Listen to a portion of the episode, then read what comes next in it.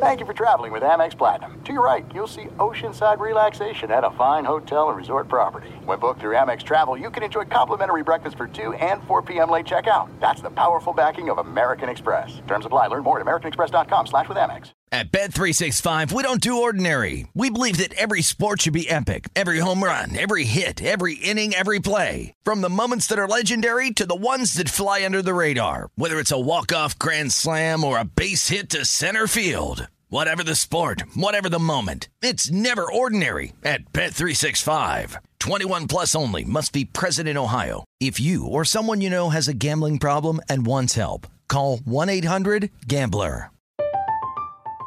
I'm Katya Adler, host of The Global Story. Over the last 25 years, I've covered conflicts in the Middle East, political and economic crises in Europe, drug cartels in Mexico. Now I'm covering the stories behind the news all over the world in conversation with those who break it. Join me Monday to Friday to find out what's happening, why, and what it all means. Follow the global story from the BBC wherever you listen to podcasts. What's up? This your boy Lil Duval, and check out my podcast, Conversations with Unc, on the Black Effect Podcast Network. Each and every Tuesday, Conversations with Unc podcast feature casuals and in-depth talk about ebbs and flows of life and the pursuit of happiness. Unlike my work on stage, I tap into a more serious and sensitive side to give life advice and simply offer words of encouragement, yet remind folks to never forget to laugh. Every Tuesday, listen to Conversation with Unc, hosted by Lil Duval on the Black Effect Podcast Network, iHeartRadio app, or wherever you get your podcasts. Presented by AT&T. Connecting changes everything. You're listening to Fox Sports Radio. Radio. Well, it is week eight in the National Football League, and we rise and shine to the news that all is well in the world, all is right. It doesn't matter what continent you're on, the Browns still can't win a football game. The Vikings defeat the Browns in London today, 33 to 16. More on that game coming up, and we'll get you ready for the rest as seven games are kicking off in the early session as we speak. Along with Rob Ryan, Mark Willard, we will hold your hand through it all. Live Geico Fox Sports Radio Studios. 15 minutes could save you 15% or more on car insurance. Visit geico.com for a free rate quote. Big games about to go, Rob. Chargers and Patriots about to kick.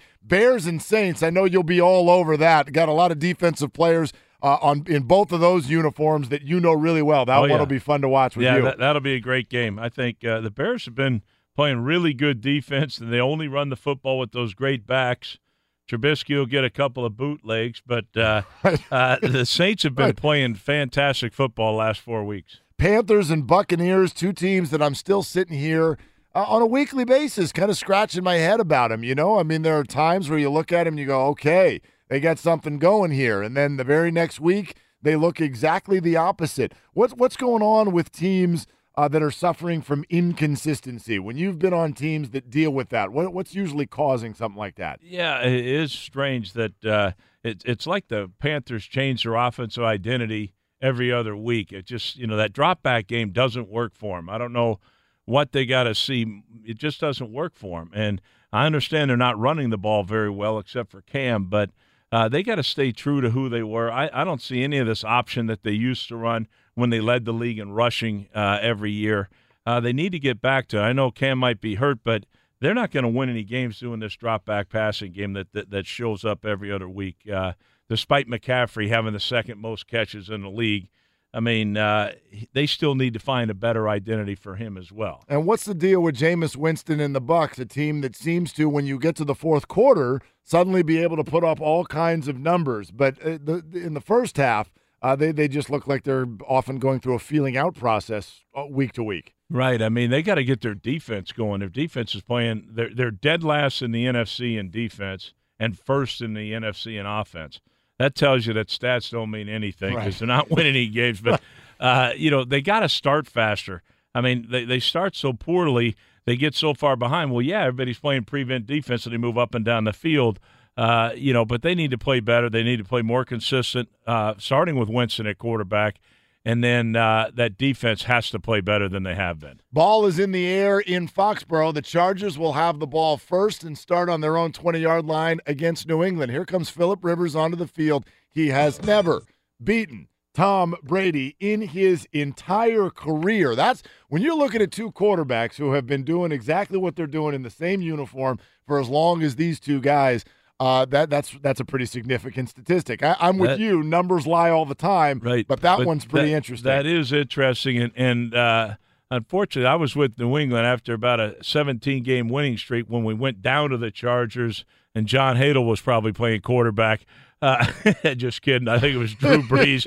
but uh, we lost that game. And uh, so I, I know it can be done. I, I like the way the Chargers are playing defensively, won three in a especially. row, They are attacking. They've got uh, three guys with five sacks or more. Uh, they're playing really good, and and uh, Anthony Lynn's starting to run the football a little bit more. I know uh, Gordon's hurt, but you know they've got backups behind him, so it'll be a good game. And and uh, New England's defense has been giving up a million yards, but they've actually uh, held opponents off the scoreboard the last three weeks. Yeah, I, I, I'm still uh, scratching my head about the New England defense. By the way, the first play for the Chargers is a 15 yard completion to Keenan Allen. Chargers. The second play is a run for Melvin Gordon, who is active, but probably is not going to get as many touches as he usually in the does. Wildcat. Yeah, Wildcat. He goes in and runs. It gains about five yards, but he's dealing with a foot injury, so we'll keep an eye on that one throughout the game. Uh, the New England defense, you know, one week, like you said, I mean, they they they kind of been a laughing stock, but then suddenly you face the Falcons on Sunday night. And, and and they really shoved it to them. So I, I I still, what do you see when you look at this defense? Is it good? Is it not? Is it somewhere in between? Uh, I don't think they're uh, they're that good. I know they're they're starting to establish an identity. They played a lot more man coverage in that Falcon game, and uh, I think that'll be good for them. I think you know less mistakes. But uh, speaking of mistakes, it looks like a big one there in uh, Chicago, Yeah. New Orleans. That's right. Big play for the Saints, uh, where Coleman makes the uh, makes the reception and is going to flip the field. Uh, the Saints were looking uh, at the uh, situation at their own 27 yard line. They get a long play. Coleman actually could have taken this the whole way uh, if he hadn't stumbled a little Right. bit as he's heading down the sideline. But the Saints are going to have the ball in Bears territory. Uh, keep you up to date on that. There's a catch for Hunter Henry as we go back to Chargers Patriots game, and the Chargers uh, look like they're immediately moving downhill on this defense. We should add, by the way, a defense that now is no longer going to have Dont'a Hightower. Right. I mean, that's that's a big uh, blow to him. He he's been rushing the passer well. They've been playing him on the edge. I think that's going to give David Harris a chance. Who's a great linebacker. Uh, he's been great for a long time. Uh, he'll he'll play in the inside. They'll move Van Noy outside, and uh, we'll see what we can do there. But I think uh, David Harris. Most people don't have uh, an All Pro like that inside linebacker on the bench, uh, and they probably shouldn't have had him there because uh, he'll make a difference in a running game. Chargers get a run that looks like it's going to be about a half yard shy of a first down. So third and short coming up. They are across the 50 into Patriots territory. Derek Carr and the Raiders are on the field right now as well. Opening drive on the road against the Bills. You and I have talked about this. Uh, the Bills, maybe one of the most underrated defenses in the National Football League with the way they've performed. Nobody has scored 30 points on them yet this year. Um, and they're always tough when they're at home. The Raiders are coming off that game, that crazy win over the Chiefs a week and a half ago, so they've had some extra time to rest. Uh, but but I'm interested to see, uh, you know, how they can follow up that nice win against the Chiefs and see if they keep their offense going without Marshawn Lynch today. Right. I th- I think um, you know with the Bills they've been living and dying with you know with the turnovers. So uh, when the turnovers come to you, man, that is fantastic news uh, for the Bills. Uh, when they don't, they struggle. They're 28th in the league in pass defense. You know, so uh, they, if they get the turnovers, great. But if they don't, they're going to have their hands full with that uh, Raider offense that, that's finally starting to come alive. Bears defense gave up that big play, but then they tightened up. So on a third down play, uh, Drew Brees is going to connect with Mark Ingram, but it is short of the first down. Looked like the Bears got away with a little bit of a hold there, uh, but that's all right. Uh, that's going to be a field goal attempt coming up here for the Saints. So Wil Lutz coming onto the field, see if he can get the first score of the game here for the week. Um, and that one is on its way and good. So the Saints are going to draw first there, 3 nothing over the Bears. The Chargers have uh, converted on that first down. They are now moving at about the New England 40 yard line. Keep you up to date on their opening drive. Uh, looks like uh, what? do- What Big we? decision there uh, with Oakland For the Raiders, fourth and right. two, uh, deep in the Bill, Bills' territory. Looks like they're gonna Looks like they're going to go They're for it gonna here line up to go two. for it. They're Yep. just across midfield. Well, no, actually, it's only third down. Oh, it's third, third down. one. Yeah, Okay. No, No, no, you're fourth. right. Yeah, you're right. The TV Yep. was wrong. It's fourth and one. Yeah. All right, this is interesting. They are right at the Bills' 45 yard line. You like the call? Uh, early in the game, if you're going to do it, let it go early. They're going to go for it, and they are ooh I second think he effort. got it with second effort. Second effort. He was I he was hitting the so. backfield, but I think he held on, and uh, he broke the corner's tackle, and looks like he got it. All right, so um, they're going to spot that one measure, but it looks like the Raiders will keep things moving. Um, as far as that Buccaneers Carolina game uh, that we were mentioning, they are underway right now. It is the Panthers with the ball first. They're facing a third and five at their own 37 yard line. Newton's pass uh, out toward the sideline is complete, but is it in or out of bounds? They're going to say out of bounds to Kelvin Benjamin. So that's going to be uh, a uh, a quick end of the drive for the Panthers. Now we told you that the uh, Saints got a field goal. However, there was a penalty on the Bears, so they take the field goal off the board, get back out on the field, and Alvin Kamara has himself a nine yard touchdown. Is it a run or a pass? No, it's a run. Nine yard touchdown run for Alvin Kamara, who early in the year has been one of our favorite guys. Yeah, look at that speed he's got, and, and so impressive. Gets a flip play uh, out of the out of the quarterback's hand. He fakes it one way and then turns and flips it to the other, almost like a sweep. And he just outran the defense. So impressive, boy! Just such a terrible penalty to have when you hold the Saints' powerful offense to a field goal after a terrible missed tackle in the flat for about 50 yards. Uh, that that's a devastating way to start on the road in New Orleans. Uh, although there are people happy about it. Do you know anybody who has Alvin Kamara I, on their I think fantasy your team? team, does. Oh, that's and right. that's you do. impressive. No, yeah, that is that's- impressive. I started the other running back again this week for the Vikings, and of course McKinnon showed up. Oh, up. McKinnon went crazy. Yeah. By Right. the way, you know, it was funny. We were opening up the box score. I, I did watch some of the game this morning. Uh, Vikings Browns. When you're on the West Coast, that's a heck of an early start. But I caught a lot of the second half of that game. The first thing you wanted to know was did DeShone Kizer turn the ball over? Right. Well, and, and he didn't. he didn't, which is shocking. But uh, you know, I don't think they had much sleep. I guess the uh, some gas leak went off, and they had to right. get up at five in the morning. Doesn't hurt their team; they continue to lose. But uh, you know, I was shocked that the Kizer kids started. Really, I mean, that just sends a bad message to your team. Interesting. What now? Now, why do you feel? I know you weren't happy last week with the idea that he was the one calling, uh, you know, players only meetings as a rookie, and it was Right. following bad decisions by him. Then there was some yeah, off then the he's field out. stuff. Then he's right. out that next night. Like he's going to call a player only meeting. First of all, you don't do that as a rookie, especially a bad one. And then you get then you get in there and you miss. You know they don't have a curfew. That doesn't mean you're out on Friday night. You know till three in the morning as the starting quarterback after calling the team meeting. I mean that's just bad. eh, Bad for everybody. Then he's extremely ineffective. They bench him during the game and then they come back to him. Makes no sense. I mean you know, you want some discipline in a team, put in any quarterback. I don't care if the guy plays quarterback or not.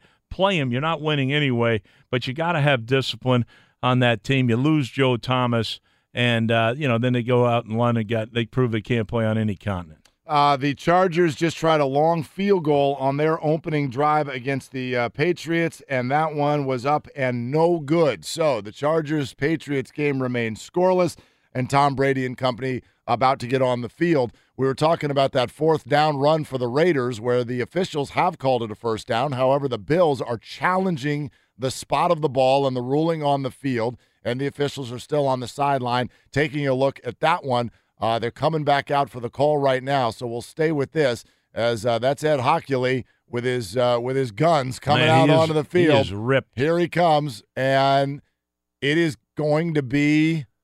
Both coaches are clapping. clapping, so what do they say? the call stands. Okay. Yeah, First but I don't, I don't blame McDermott for trying to call that. I mean, you know, you're hoping, you know, you're you're you're hoping for the best, but on a fourth down, look, that was that was hard to see in that big old scrum, but you might as well take a chance because that that'd be a huge stop, but uh, obviously doesn't work, and the Raiders still have the ball first drive. All right, week eight out of the gate, underway. Coming up next, Rob Ryan has just made one of the most Uh, just amazing fantasy transaction requests Thank you. you've ever seen in your life. We'll tell you about that coming up next. And speaking of things that are hard to see, there's one owner and one team that are in a complete disaster mode. We'll tell you about all of it next. Cover all the games. This is Red Zone Radio, Fox Sports Radio. Melvin Gordon. Go Chargers, go.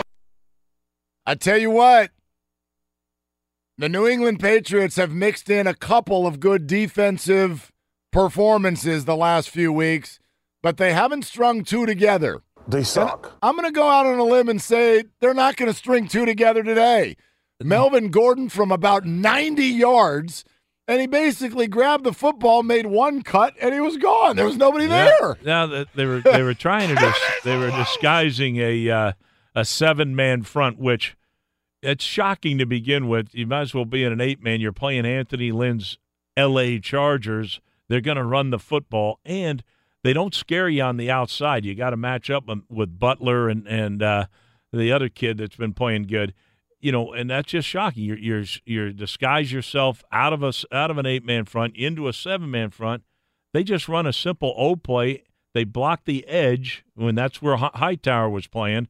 He gets blocked down by the tight end, and they just run it right around the the uh, offense is right, the defense is left for about, like you say, a 90 yard touchdown. There you It's go. crazy. Yeah, Chargers on the board first in New England. They've got a 7 nothing lead, 8.22 to go, first quarter. We uh, can also update you the Saints lead the Bears 7 nothing. That was an Alvin Kamara nine yard touchdown run. The Raiders knocked one in from a yard out. They lead at the Bills 7 nothing. And I said a few minutes ago the Bills may be the most underrated defense in the NFL. You said something to me during the break, not so fast maybe about that Bills defense. Well, I just think, you know, when you're living on turnovers, that's great, but that can be a short life. If you don't get the turnovers, they're right now with the turnovers, they're 28th in the league in pass defense. Well, there's only 32 teams in the league. So Right. if they don't get those turnovers, they're going to be 30 seconds. So uh, not so fast on how great they are. The, they, they've they've played well. They've they've uh, won some close games. They've been getting turnovers late. Uh, look, they live right. They go to church. They got good church people in there running that team now. You know that's good. But uh, eventually, uh, you know those turnovers start bouncing the other way, and then you'd have a real problem if that happens. By the way, uh, also the Bengals uh, opening drive field goal at home against the Colts today, three nothing. They lead there. I know a lot of people are looking for today to be the day that Joe Mixon finally takes over out of the backfield and really gets something. Squeaky wheel theory. He was been talking the last couple of weeks about getting more carries. So what do they do on the opening drive?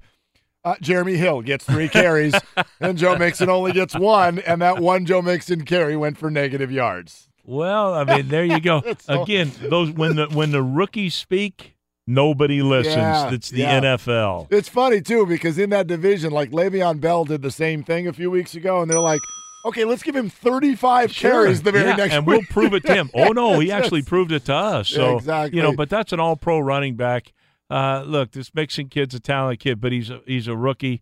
Uh, people don't listen to rookies in the National Football League. And this is my upset pick of the day. And of course, I don't bring it up until they've already got a lead. So that doesn't really sound all that good. But uh, anyway, I've got the pool to prove it. Uh, I do have the Jets beating the Falcons today. The Falcons, for whatever reason, just look sleepy. Josh McCown goes right down the field on the Falcons. Seven to nothing. The Jets lead there. Tomlinson with a 20 yard touchdown catch from Josh McCown. What's your read on the Falcons? What's going on there? Man, I tell you what, I think they are having that hangover. I know everybody's piling on the Sarkisian. I think it's everybody. I think uh, I, I think it's just crazy that uh, you know that they're playing so poorly on offense, but you know their defense again has given up 17 point uh, leads, two of them already Right. during the season, which doesn't happen. So uh, something's not right there, and it's you know it's just it just doesn't look like a good football team right now. Drew Brees just got sacked by Akiem Hicks. And I tell you what, you know, guys in the interior in the NFL, very rarely do they get a lot of attention. You know, J.J. Watt might be one of the few guys that I can think about uh, that really gets a lot of attention. They're not relevant in a fantasy sense. So a lot of NFL fans don't even necessarily know who these guys are. You've brought this guy up so many times this year. He just sacked Drew Brees to end another Saints drive. He is. I he's unbelievable. Like Oh, I mean, he has been he is such unstoppable this year. he year. is such a talented kid, and he was a talented kid uh, when uh, you know we were at the Saints together, and and uh, we went to the playoffs. Uh, he was he was playing hurt, played with a broken ankle, got shot up, did all that, and played Jeez. great in the Philadelphia game. He's he's just a, a young kid that was on the come, and he gets shipped out of New Orleans for a third team tight end that was really six string. Uh, you know that Humahana, how my guy, you know who's who's not any good anyway, and they ship him off like that because his contract was up.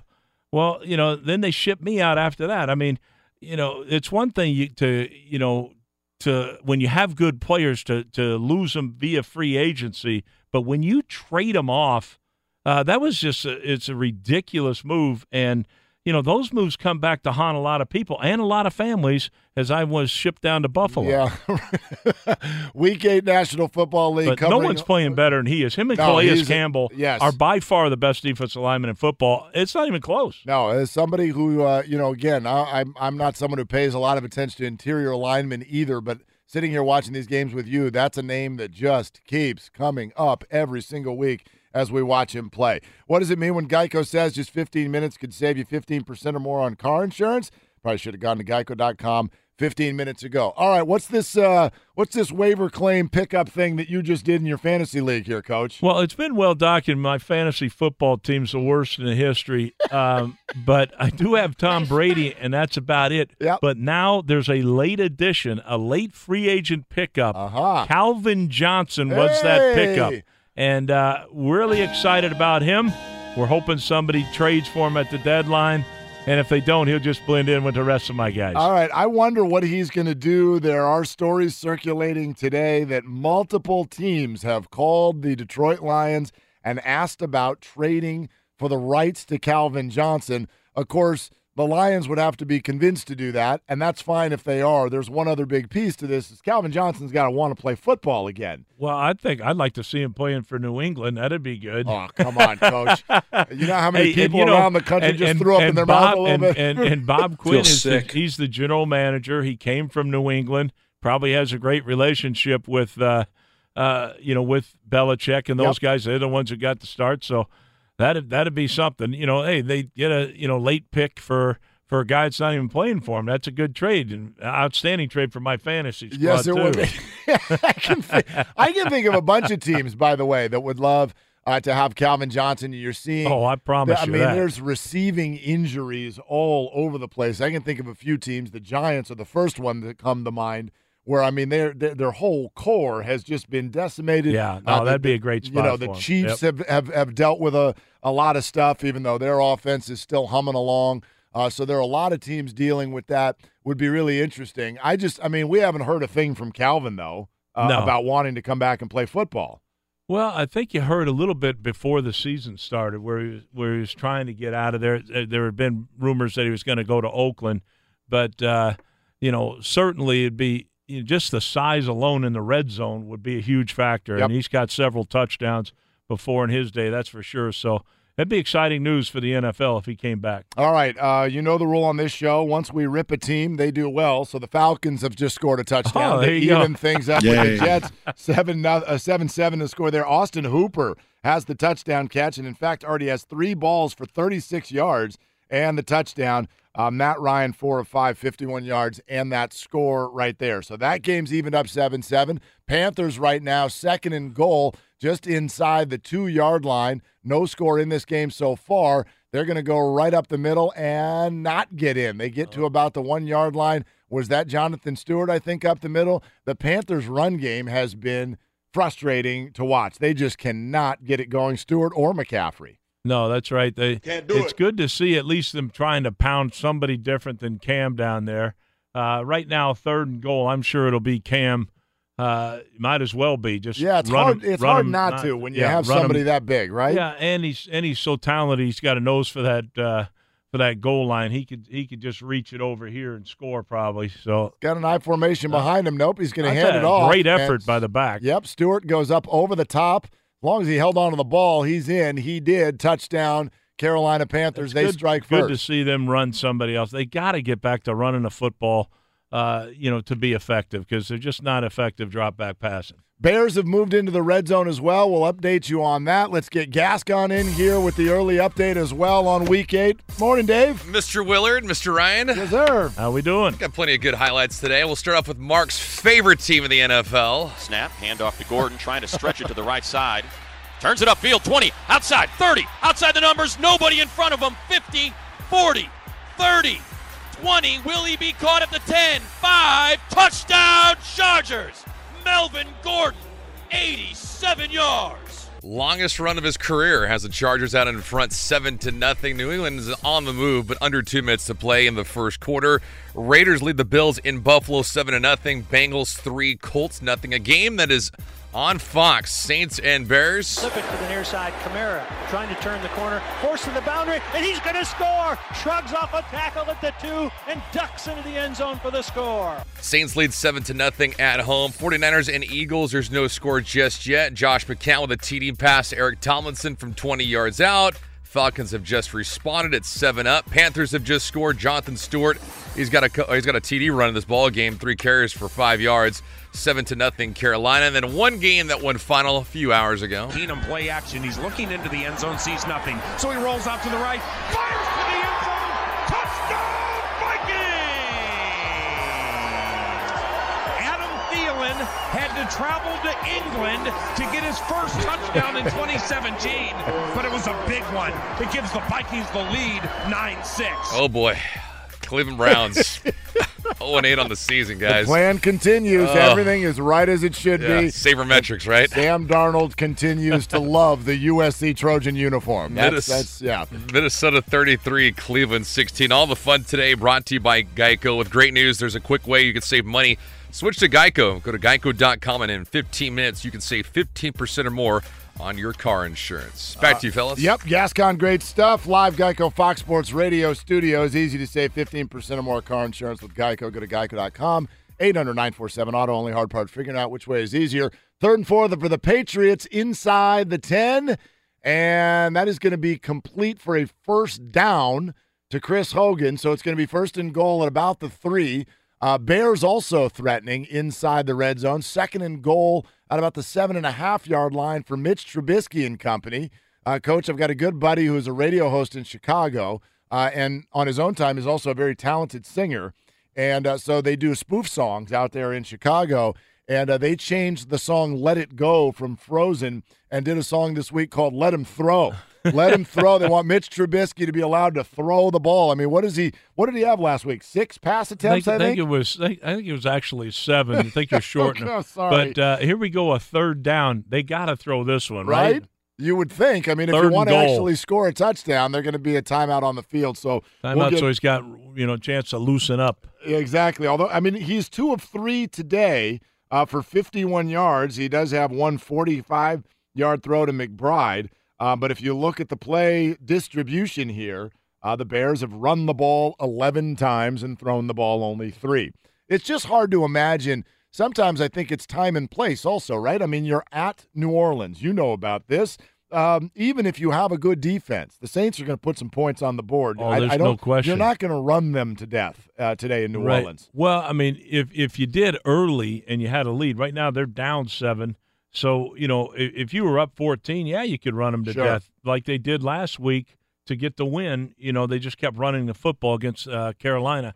But uh, it's it's it's tough. This guy's going to have to be an NFL quarterback.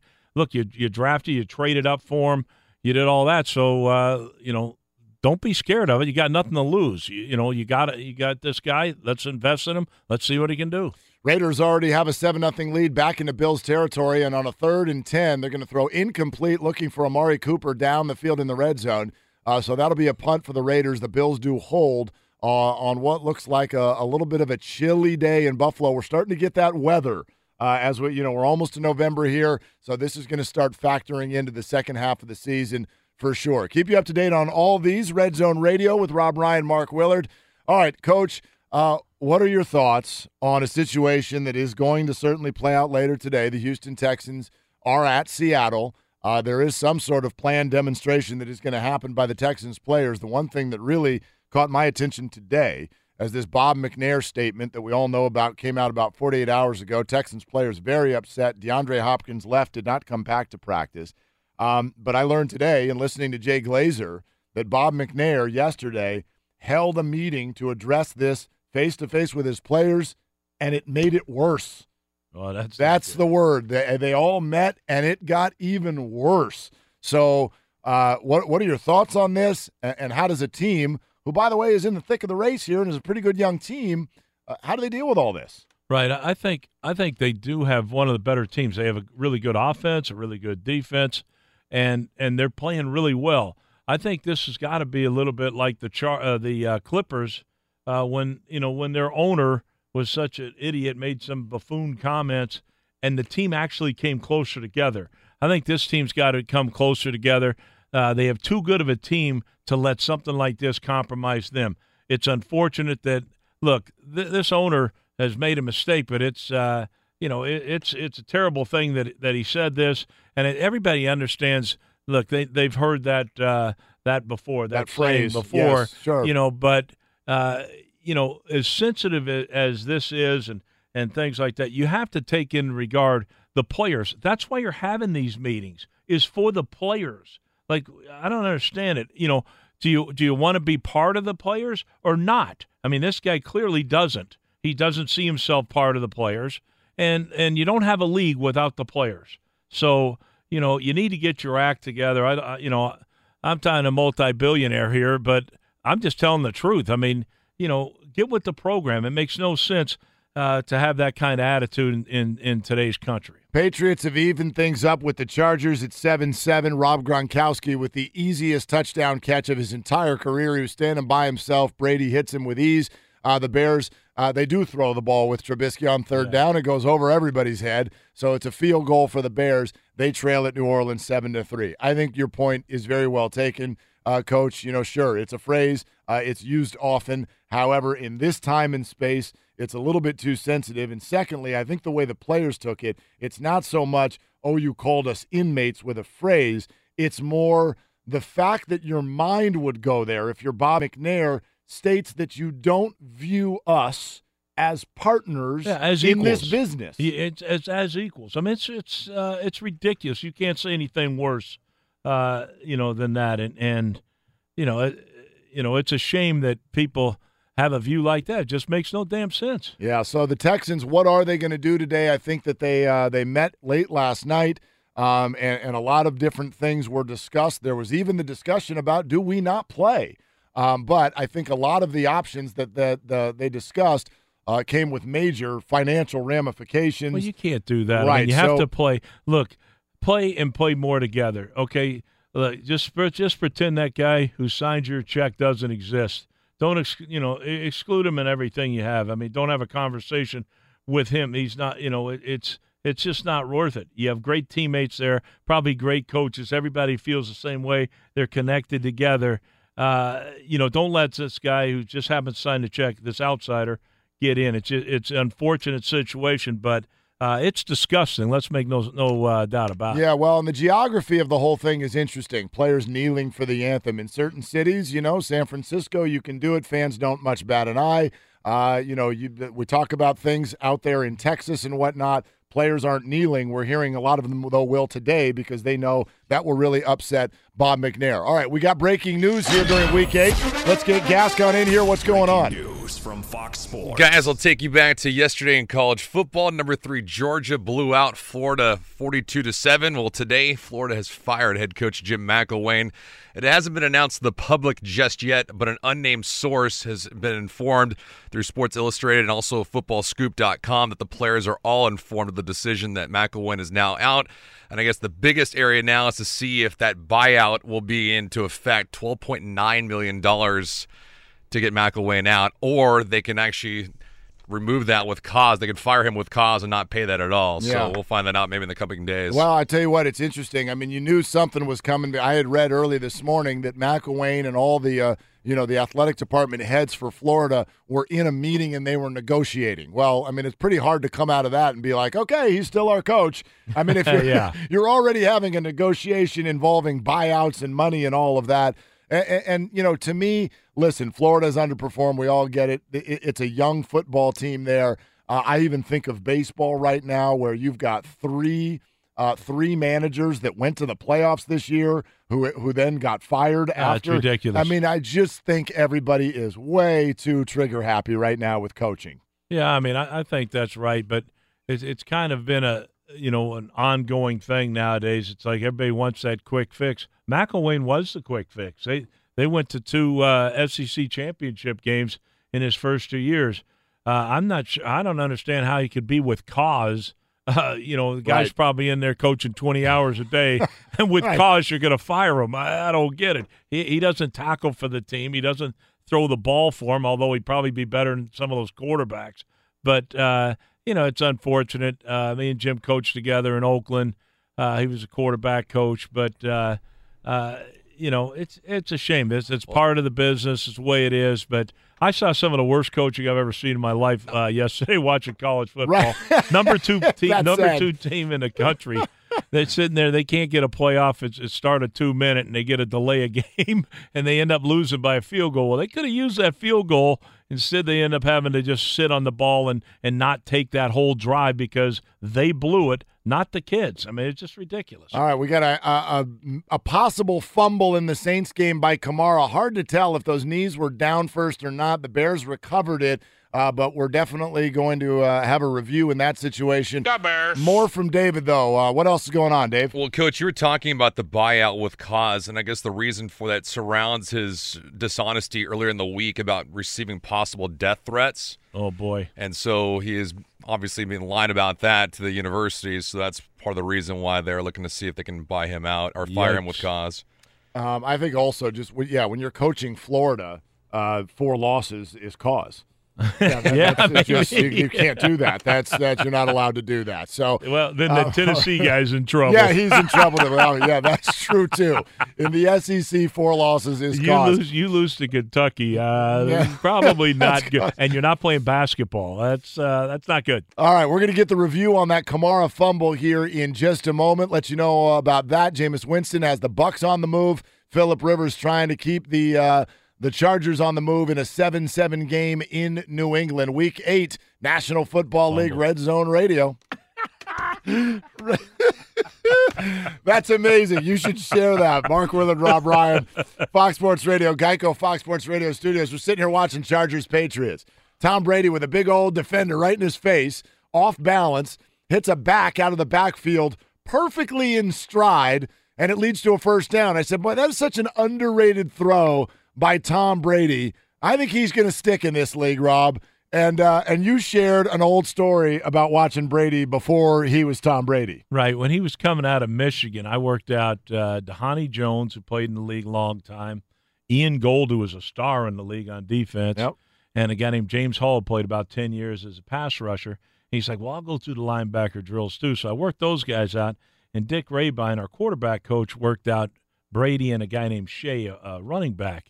So we we got together because you know we had the run of the place. We're like, let's have these guys go one on one. I wanted to see Gold cover and all that, and uh, you know after watching it, you know, and all that, I, I realized, you know, this Brady's not going to make it. I mean, he's not. I mean, he can't complete a pass against Ian Gold, and even James Hall covered the fullback. So I'm like, eh, this guy's all right. We took him in a sixth round. I'm like, what are we doing? No, actually, I thought, you know, I know all the leadership, and Rehbein loved the guy's leadership.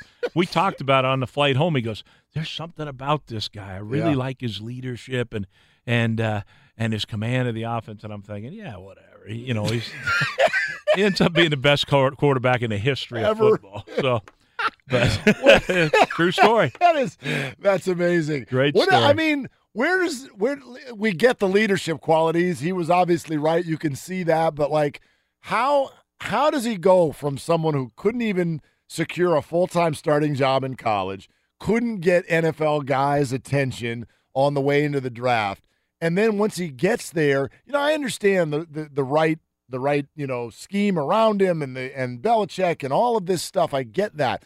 But he is so accurate and all that. Like, where did that come from? Right. Did it Well, develop late? I know. I know he was captain uh, of the Michigan Yeah. team. You know, and and he was only half. You know, he only played half the time, so they thought a lot of him.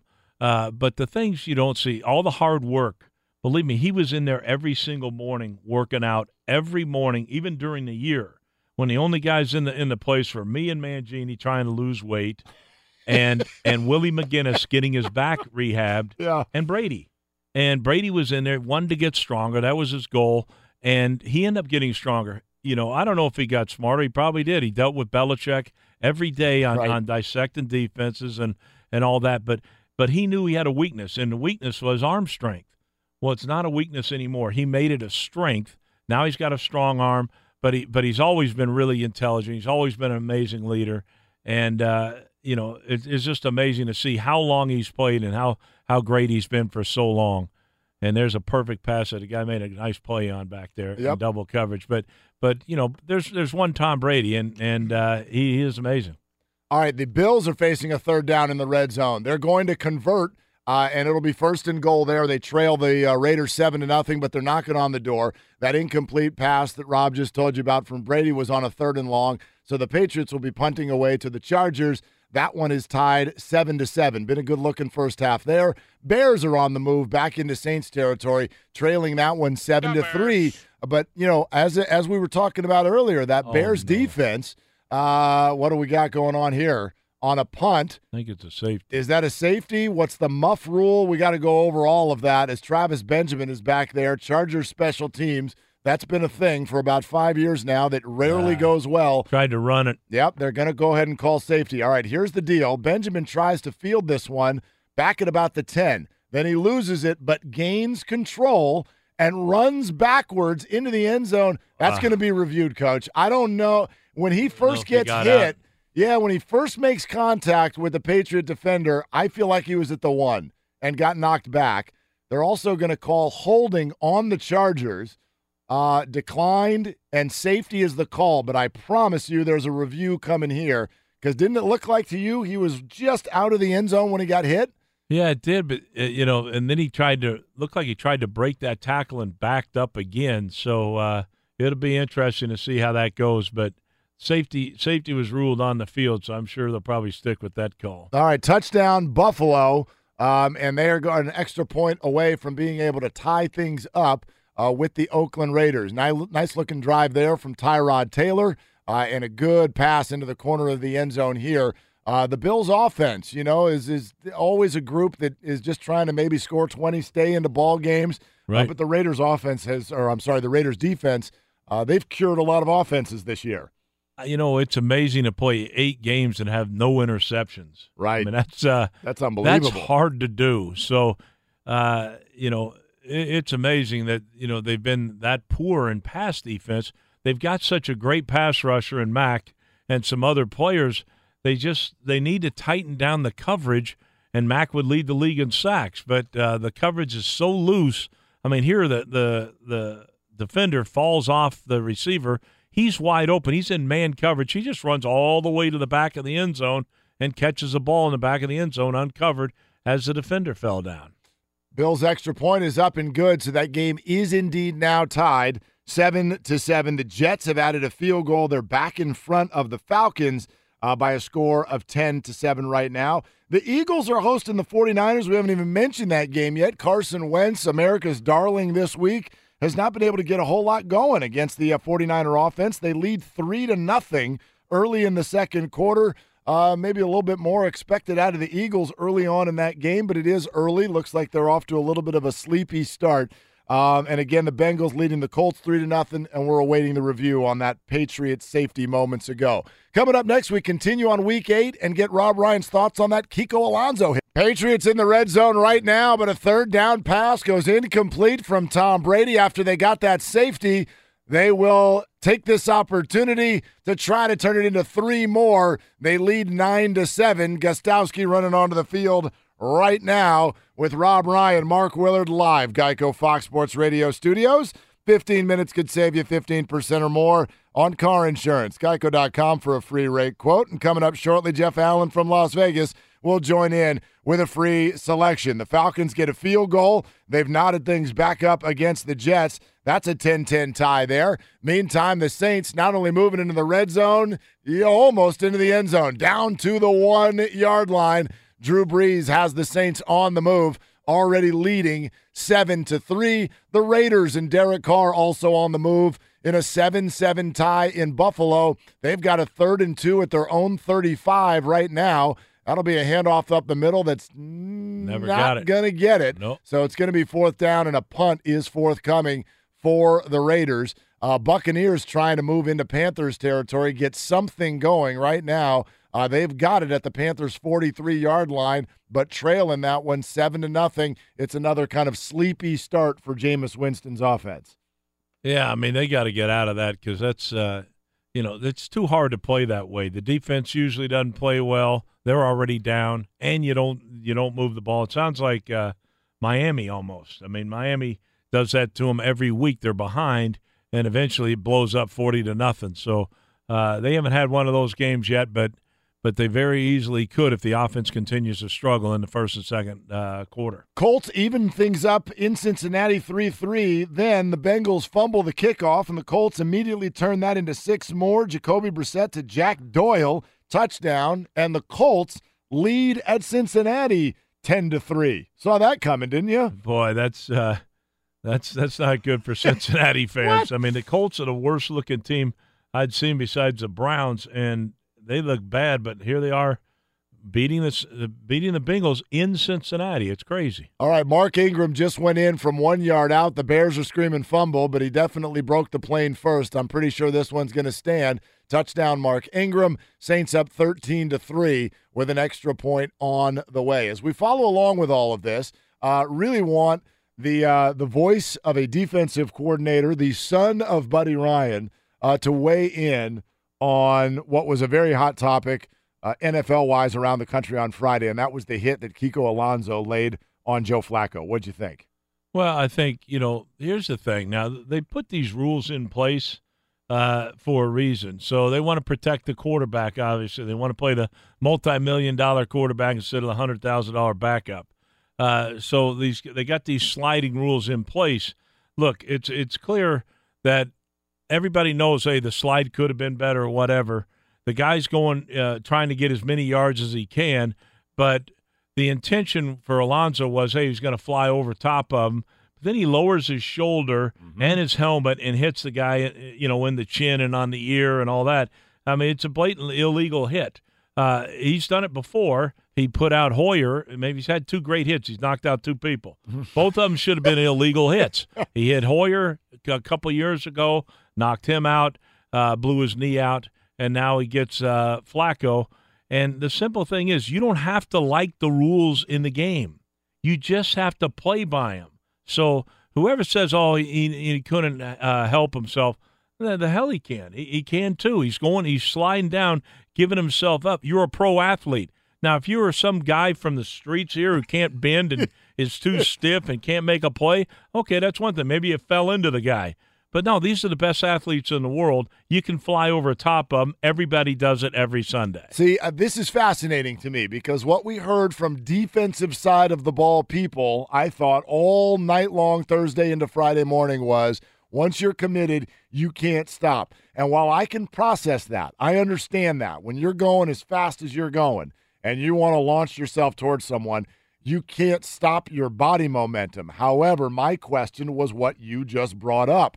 It looked like at the very end he dipped the Oh, shoulder, did and dip- I'm he thinking, the go now that that's not something uh, that you know midair. Oh, you can't stop. That was that shoulder dipped once Flacco was already well Abs- into the absolutely. slide. Of course it did. So, you know, look, I understand. A defensive player's going to say that, and and uh, you know, I only coached it for thirty years. I mean, the difference is, you know, I also have to teach the rules. When you're a coach, you have to teach the rules of the game. Uh, I can remember leading with your head. People that that used to be the normal thing. Right. Doug Plank, Gary Fencik, they'd knock people out every week. You know, and sometimes teammates. But uh, look, they're trying to do it for safety reasons in the NFL, and it's been in place for a long time now. You know, and you ought to get it. It's like you know, people are shocked by when you lead and, and hit a defenseless receiver. That's the rules.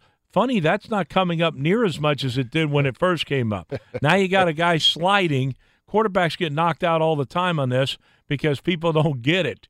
You know, uh, it, you know, it's it's unfortunate that it happens, but it happens. But obviously, it's a penalty. All right, looking also at this uh, Chargers Patriots game. The Patriots field goal is up and good, so it's 12 to 7. They lead the Chargers. Uh, Chargers have the ball back now. You do have to wonder about the health of Melvin Gordon. Uh, he's in there with that foot injury. He's playing today. He's already had a 90 yard touchdown run, uh, but he's also sitting out some extended periods. And right now, that guy you know so well, Anthony Lynn, you know, we've watched offenses gash the Patriots all year long in the passing game. Uh, but he is really sticking to the run game almost exclusively here. Well, what it does, he's playing. He's playing to win this week. You know, so uh, he's not looking at oh, Philip had 400 yards passing, we lost by two touchdowns. Mm. He's trying to win the game. So the way you win the game is keep Brady off the field. Uh, the way you keep them off the field is you keep pounding that rock. They're not a great run defense by any stretch. Mm-hmm. They can be run on. When uh, when we were in Buffalo, we went and played a Brady-less, uh, uh, undefeated Patriot team in, in New England. We beat them 20 to nothing.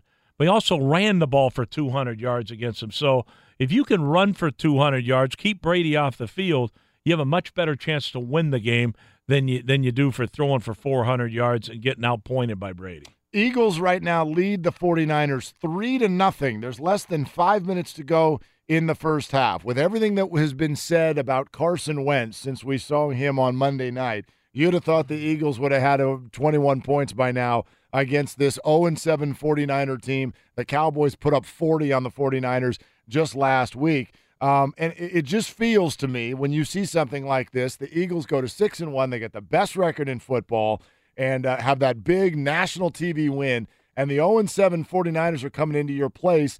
You're like, uh, it just it sets itself up for kind of a sleepy performance, and it's what we're seeing so far. Yeah. Well, I mean, you know, uh, it's the truth. I mean, when there's no excuse for this, uh, you have a better team. You're playing the Niners. Look, then you got to tip your hat to the Niners. They're playing as hard as they can every week, and they've played really well every week except for last week. Yep. But uh, uh, Philadelphia needs a wake up call. I'm sure they'll get it at halftime, but uh, because they are the better team. Wentz is 11 of 15, but he's been sacked three times uh, from a Niner defense that has players all over it. So uh, uh, they're playing hard, and you know you got to tip your hat to uh, the job those coaches are doing. Let's check in on CJ Beathard as well, who took over the job a couple of weeks ago mid game in Washington and looked really good. And then last week against Dallas, uh, just kind of so so, didn't turn the ball over a whole lot, but the 49ers as an entire group uh, just really weren't able to get anything going in that game. You look at his numbers today, coach, four of 10 for 44 yards, no touchdowns, and he has been picked off one time. Uh, what are you seeing right now in that transition, and, and what would you do uh, about that position at this point in the season? Well, right now, you know, he is struggling. He's four of 10, got the pick, but uh, been sacked once. But look, I think, you know, he showed some flashes in that first time they put him in. Mm-hmm. He was a little overwhelmed last week, but, uh, you know, I think I think they're doing the right thing by playing him. They want to find out what they've got. The biggest thing is, look, they're not going to win their, their division this year. They're not going to make the playoffs. Uh, the biggest thing is they're going to keep, you know, evaluating their, their roster and seeing who's going to be part of their solution. And I think I think it's a good thing to play the young guy. Uh, look, you know what Hoyer is. He's not going to win any games for you. He's not going to lose any. Uh, this kid might lose some games for you, but you might as well evaluate him to see if he's going to be part of the team uh, going forward. You know they're going to draft a guy and or get uh, Cousins, and uh, you know we'll see from from there. But you have to be excited about the the long range prospects of this team. In Cincinnati, the Bengals are now threatening after falling down at 10 to 3 in that game. We mentioned Mixon earlier. Joe Mixon only has 4 yards on 3 carries. However, he's got two catches for 83 yards. He just got one for 67 that has flipped the field and set the Bengals up inside the 10-yard line. So we'll keep you up to date there. They trail that game against the Colts 10 to 3 at that point. Uh, but again, uh, they are threatening in this one. And now the Bears trailing 14 to 3 in New Orleans. This will be interesting because this is the opposite of what we were talking about earlier. Last week, Mitch Trubisky never really threw the ball because he didn't have to. His defense gave him the lead early and they just tried to hold on to it. Well, now you're down by double digits on the quick turf at New Orleans. They're letting them throw the ball. And look at this back to back completions and into Saints territory they go. Yeah, those have been short passes though, but they are passes. So Right. uh, Those short count. passes with a long result. Uh, you know, so it's good. You look, you got to give, you got to find out what you have here. Uh, again, 14-3. If they can come in here, get get a uh, touchdown here, they're still in it, and then they can continue to run the ball and run play action, which is really what the Bears have to do to be successful. But uh, hey, you're gonna see, you're gonna find out, you know, uh, what he's got. He's he's looked a little shaky at times where the ball's gone way over receivers' heads.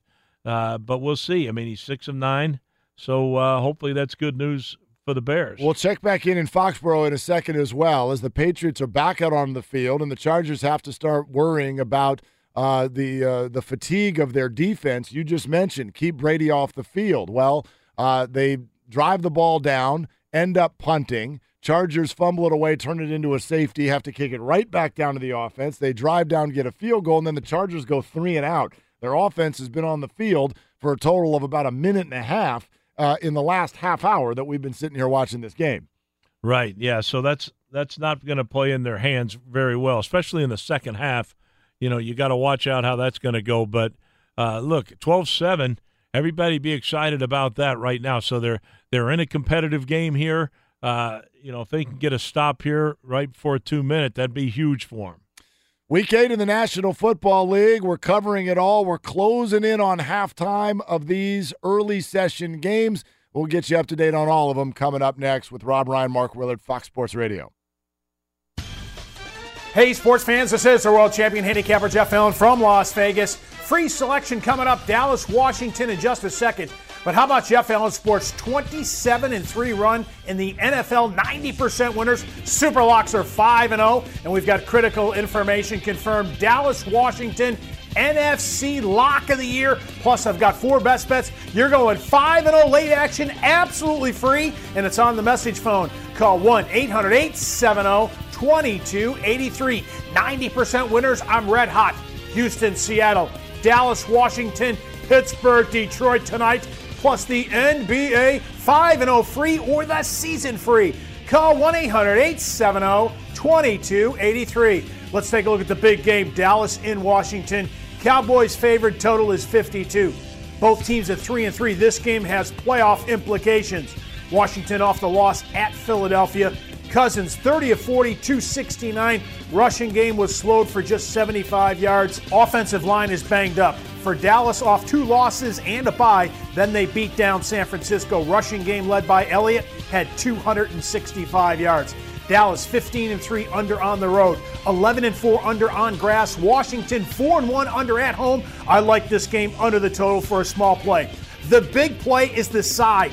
Dallas, Washington, NFC lock of the year, guaranteed to win, and yours free on the message phone. Call 1 800 870 2283. Are you tired of losing? I'm winning 90%, and I love this game. Dallas, Washington, Houston, Seattle, Detroit, Pittsburgh. 5 0 free, toll free message.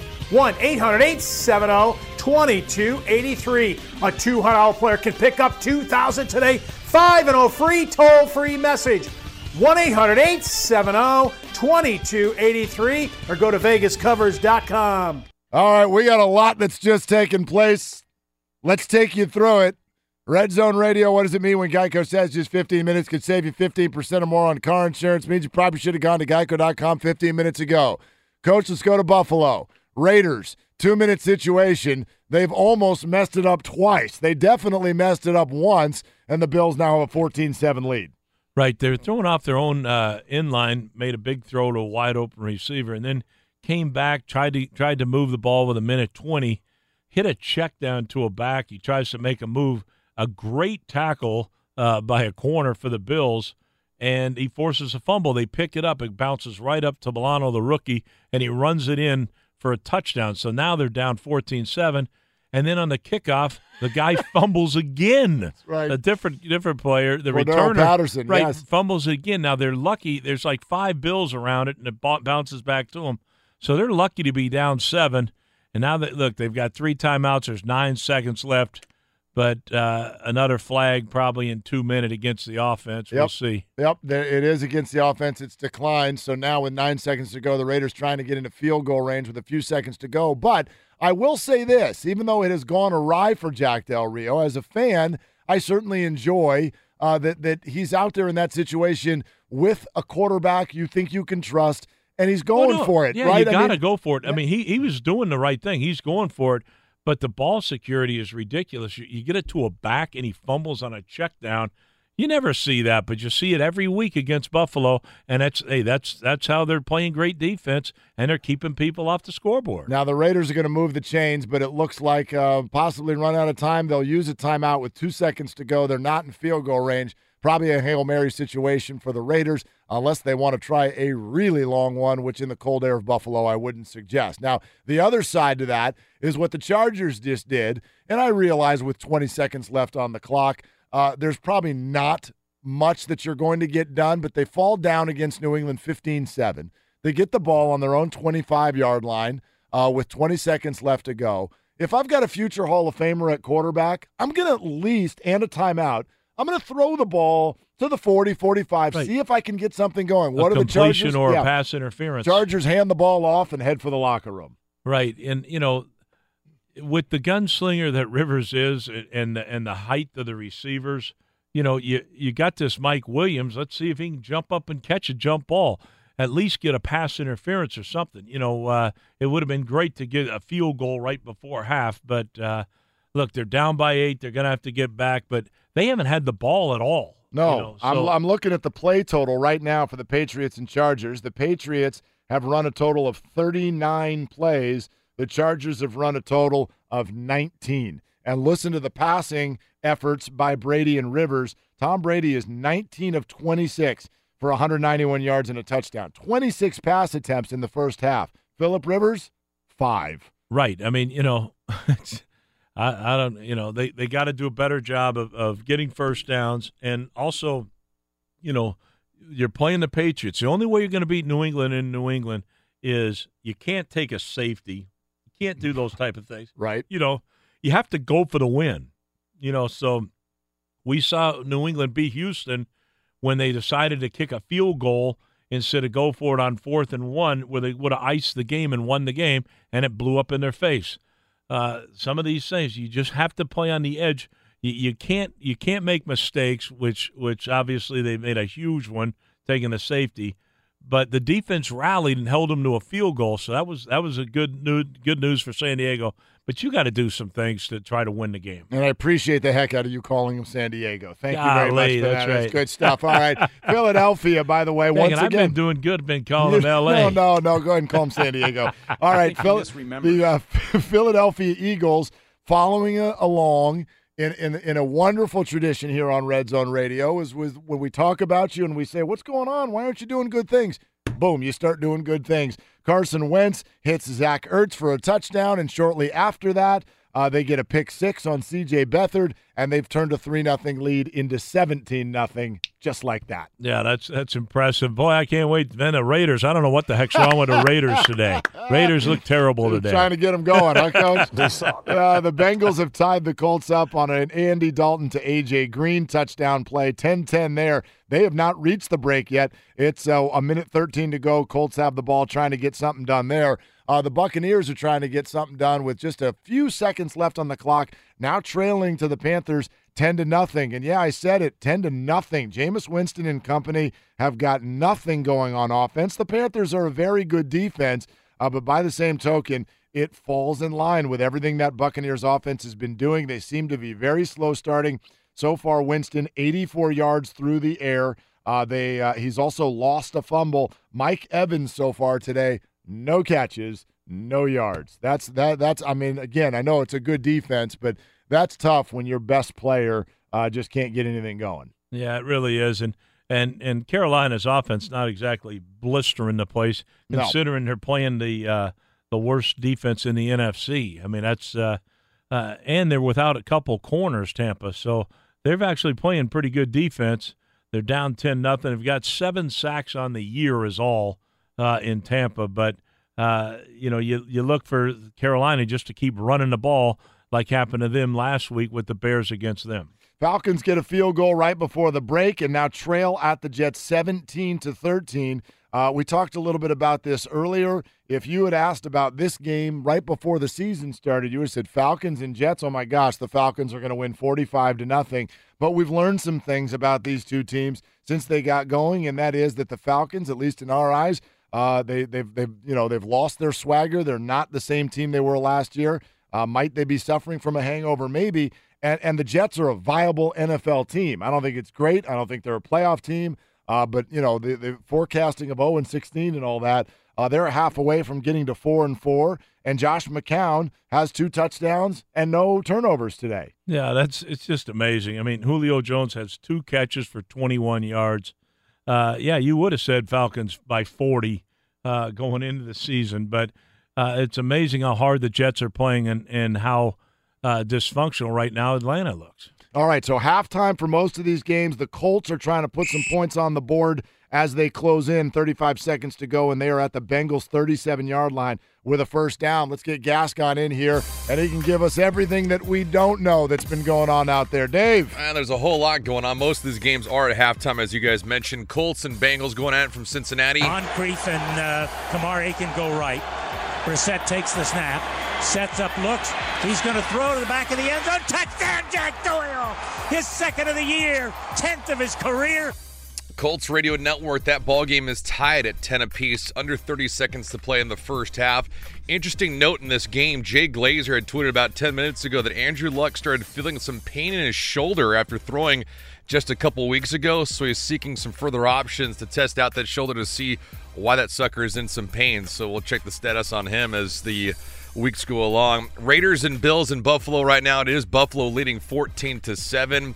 Chargers, Patriots, they're at the half. New England leads by a score of 15 to 7. Patriots got a safety, a field goal. Rob Gronkowski also a TD reception from two yards out. Tom Brady, 19 of 26, 191 yards, and also one TD. In Philadelphia, Wentz under center on first down. He rolls, looks, fires, complete, touchdown. Ertz, his sixth of the season. Made it look easy. That ball game is on Fox and it's pushed to 17 nothing. Ball games at the end of the first half. Falcons trailing in New York to the Jets, as you guys just discussed. Josh McCown, 12 of 16, 115 yards, two TD passes. Robbie Anderson got one of them. Carolina leads in Tampa 10 nothing at the end of two quarters of play. David, great stuff. Appreciate that. We are live in the Geico Fox Sports Radio studios. Easy to save 15% or more on car insurance with Geico geico.com, or you can call 800 947 Auto. The only hard part, figuring out which way is easier. We'll get the fantasy ticker in about 15 minutes, let you know uh, who's helping you out today and who's not. But right now, someone's going to help us out. His name is Thom Brennaman. He's going to be on the mic alongside Troy Aikman and Erin Andrews on the game of the day on Fox later on this afternoon. That's the Cowboys and Redskins. Always great when those logos and colors and everything get together. And uh, today is no exception. Tom, thanks so much for jumping on. Uh, you know, listen, we we seem to uh, ask this same question every week, and I wonder what your impressions have been being around the Cowboys this week. Uh, how is the Ezekiel Elliott constant news? Uh, you know, how is it affecting this team? I got to be honest with you. I asked uh, Jason Garrett about that yesterday, and you know he gave you the standard answer you're going to get from any coach that while they have him, you know they're going to play him and ride the horse as long as they can. These last, you know, two weeks he's just been back to the Ezekiel Elliott we saw a year ago. Now, as we know, there's going to be a hearing tomorrow, and they don't know whether or not you know how that's going to the outcome's going to be as far as that is concerned. And you know, I asked him about Darren McFadden, who again is not active this week. He hadn't been active for a game all year long.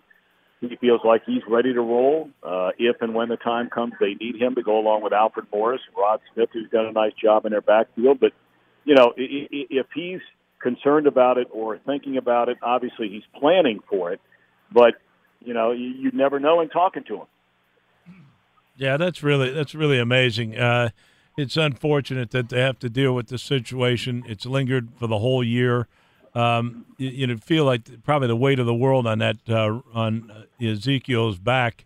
Uh, it's a shame that that happened, but uh, it'd be good if they could get some kind of clear, you know, uh, ruling on it. You know, if, have it for next year or don't right. have it. You know, uh, but it's tough. Uh, Jason's done a remarkable job of trying to keep the team focused and he's really bringing that team back. I think uh, after the bye week, they look like a different team. They went out there and crushed San Francisco, who's playing good football against everybody. They're just not winning. So uh, uh, it was great to see uh, the running game come on and the screen game, obviously, uh, with Elliott going for about 70 yards for a touchdown. But Uh, the defense for, for the Cowboys with Sean Lee back, it's a totally different defense when he's playing, isn't it?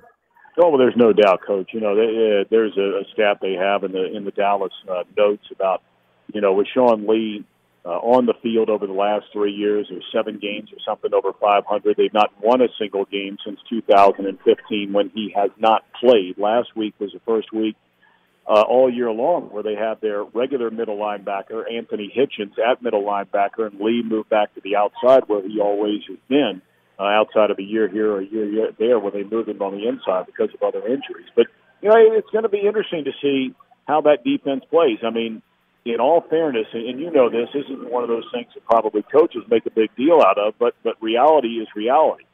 They have not beaten a team with a winning record so far this year. You know, you look at the teams that they beat up on, and, and their three wins, and I think they've won a combined four games. Uh, the teams they've lost to when they played them at the time all had a winning record. They lost all three games, uh, and their defense gave up a lot of points and a lot of yards. So today is fascinating because of the situation with the Washington offensive line. I think most people feel, and Troy Aikman and I were talking about this yesterday, that you know outside of the Cowboys' offensive line, you could make a very viable argument that the second best offensive line in the NFL the last two or three years has been the Washington Redskins. And now all of a sudden, they might be faced with a possibility of three of their starters being unavailable to play in this game today. They're going to have a rookie center who's going to start for sure. They might have a rookie guard who's never been in a game in a single snap in his NFL career at right guard. And we'll wait and see what happens out at left tackle. They've got a little bit of depth out there, but you know, their five-time Pro Bowl left tackle Trent Williams basically has had his knee held together by a brace for the last three weeks. He hadn't practiced. So you know, th- this would be a real challenge, I think, for the Dallas defense against a very good Washington offense. But without those three guys, I mean, you tell me. I'm sure that doesn't sound too good to Jay Gruden right now. no, no I yeah, think so. I think especially with the pass rush that Dallas can get uh, with the league leader uh, Lawrence and Sacks, and then Irving, who's yep. back. I mean, he's going to.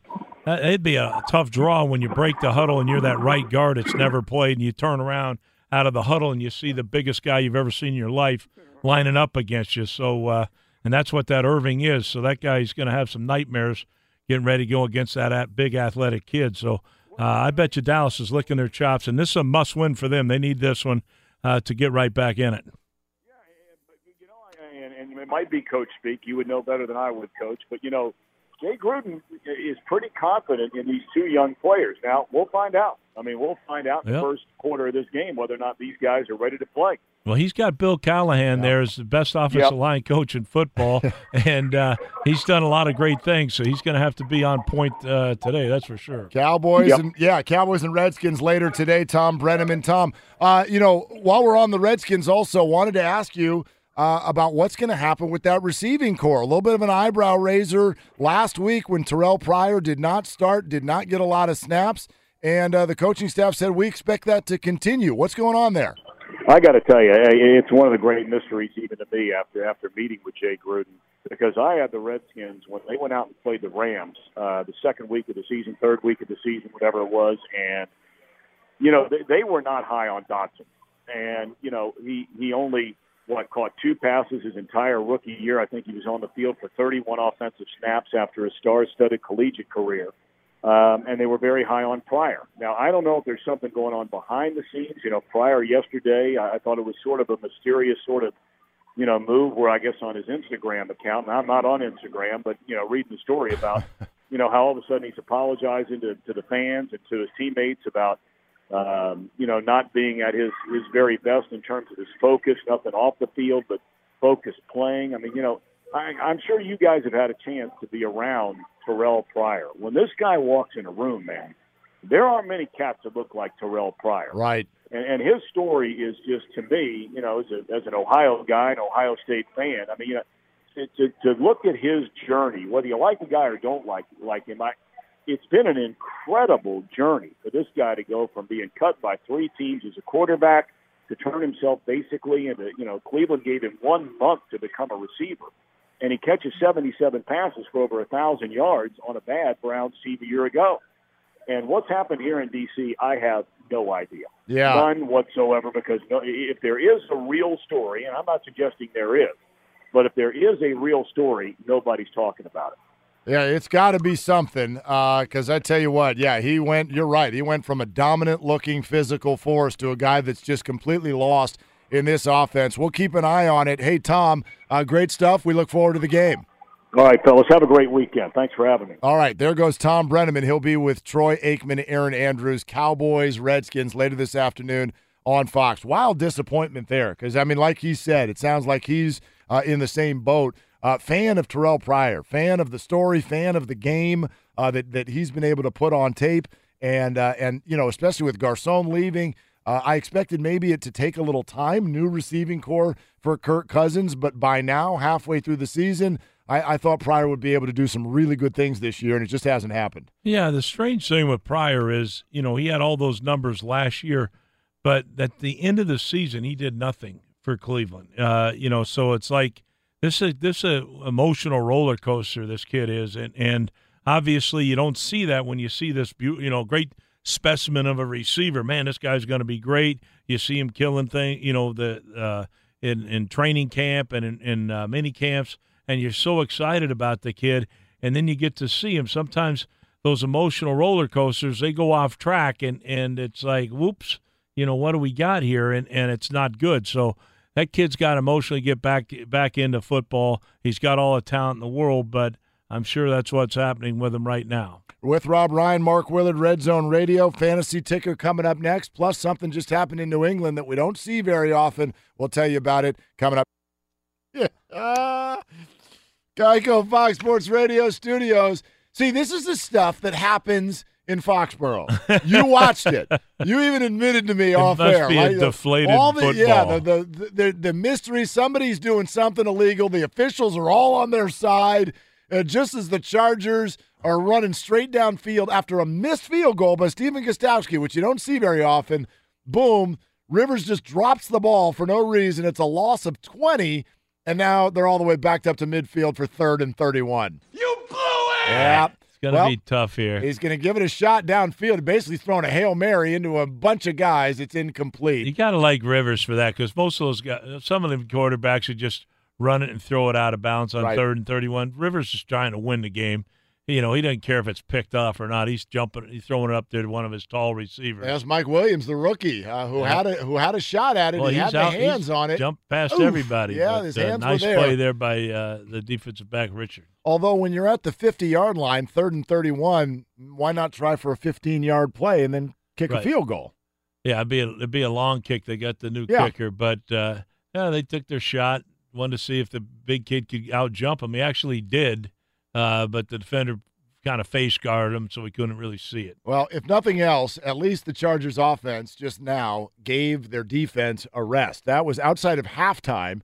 Uh, that was the first time they've been off the field more than five minutes that I can remember the whole game. Uh, it's unbelievable how good their defense is playing. I mean, really, he's done it. Gus Bradley's done a great job, and, and I think the middle linebacker's not in there either. So when he gets back, uh, they're going to be that much better. Yeah, I mean they they've been doing uh, a, a fantastic job, and they've been out there a lot because even the Chargers scoring drive, remember, was a lickety split drive because Melvin Gordon took off for 87 yards. Boom, he's gone. Defense right back out on the field. So uh, they've done well to hold the Patriots to 15 points, and at this point, Chargers still very much in the game. 15 to 7 is the score there. Uh, opened up the second half in a lot of places, and the Raiders are turning the ball over again. Oh my God! I mean, it's how about fumbling the ball? You you catch a punt, you slip and you fall.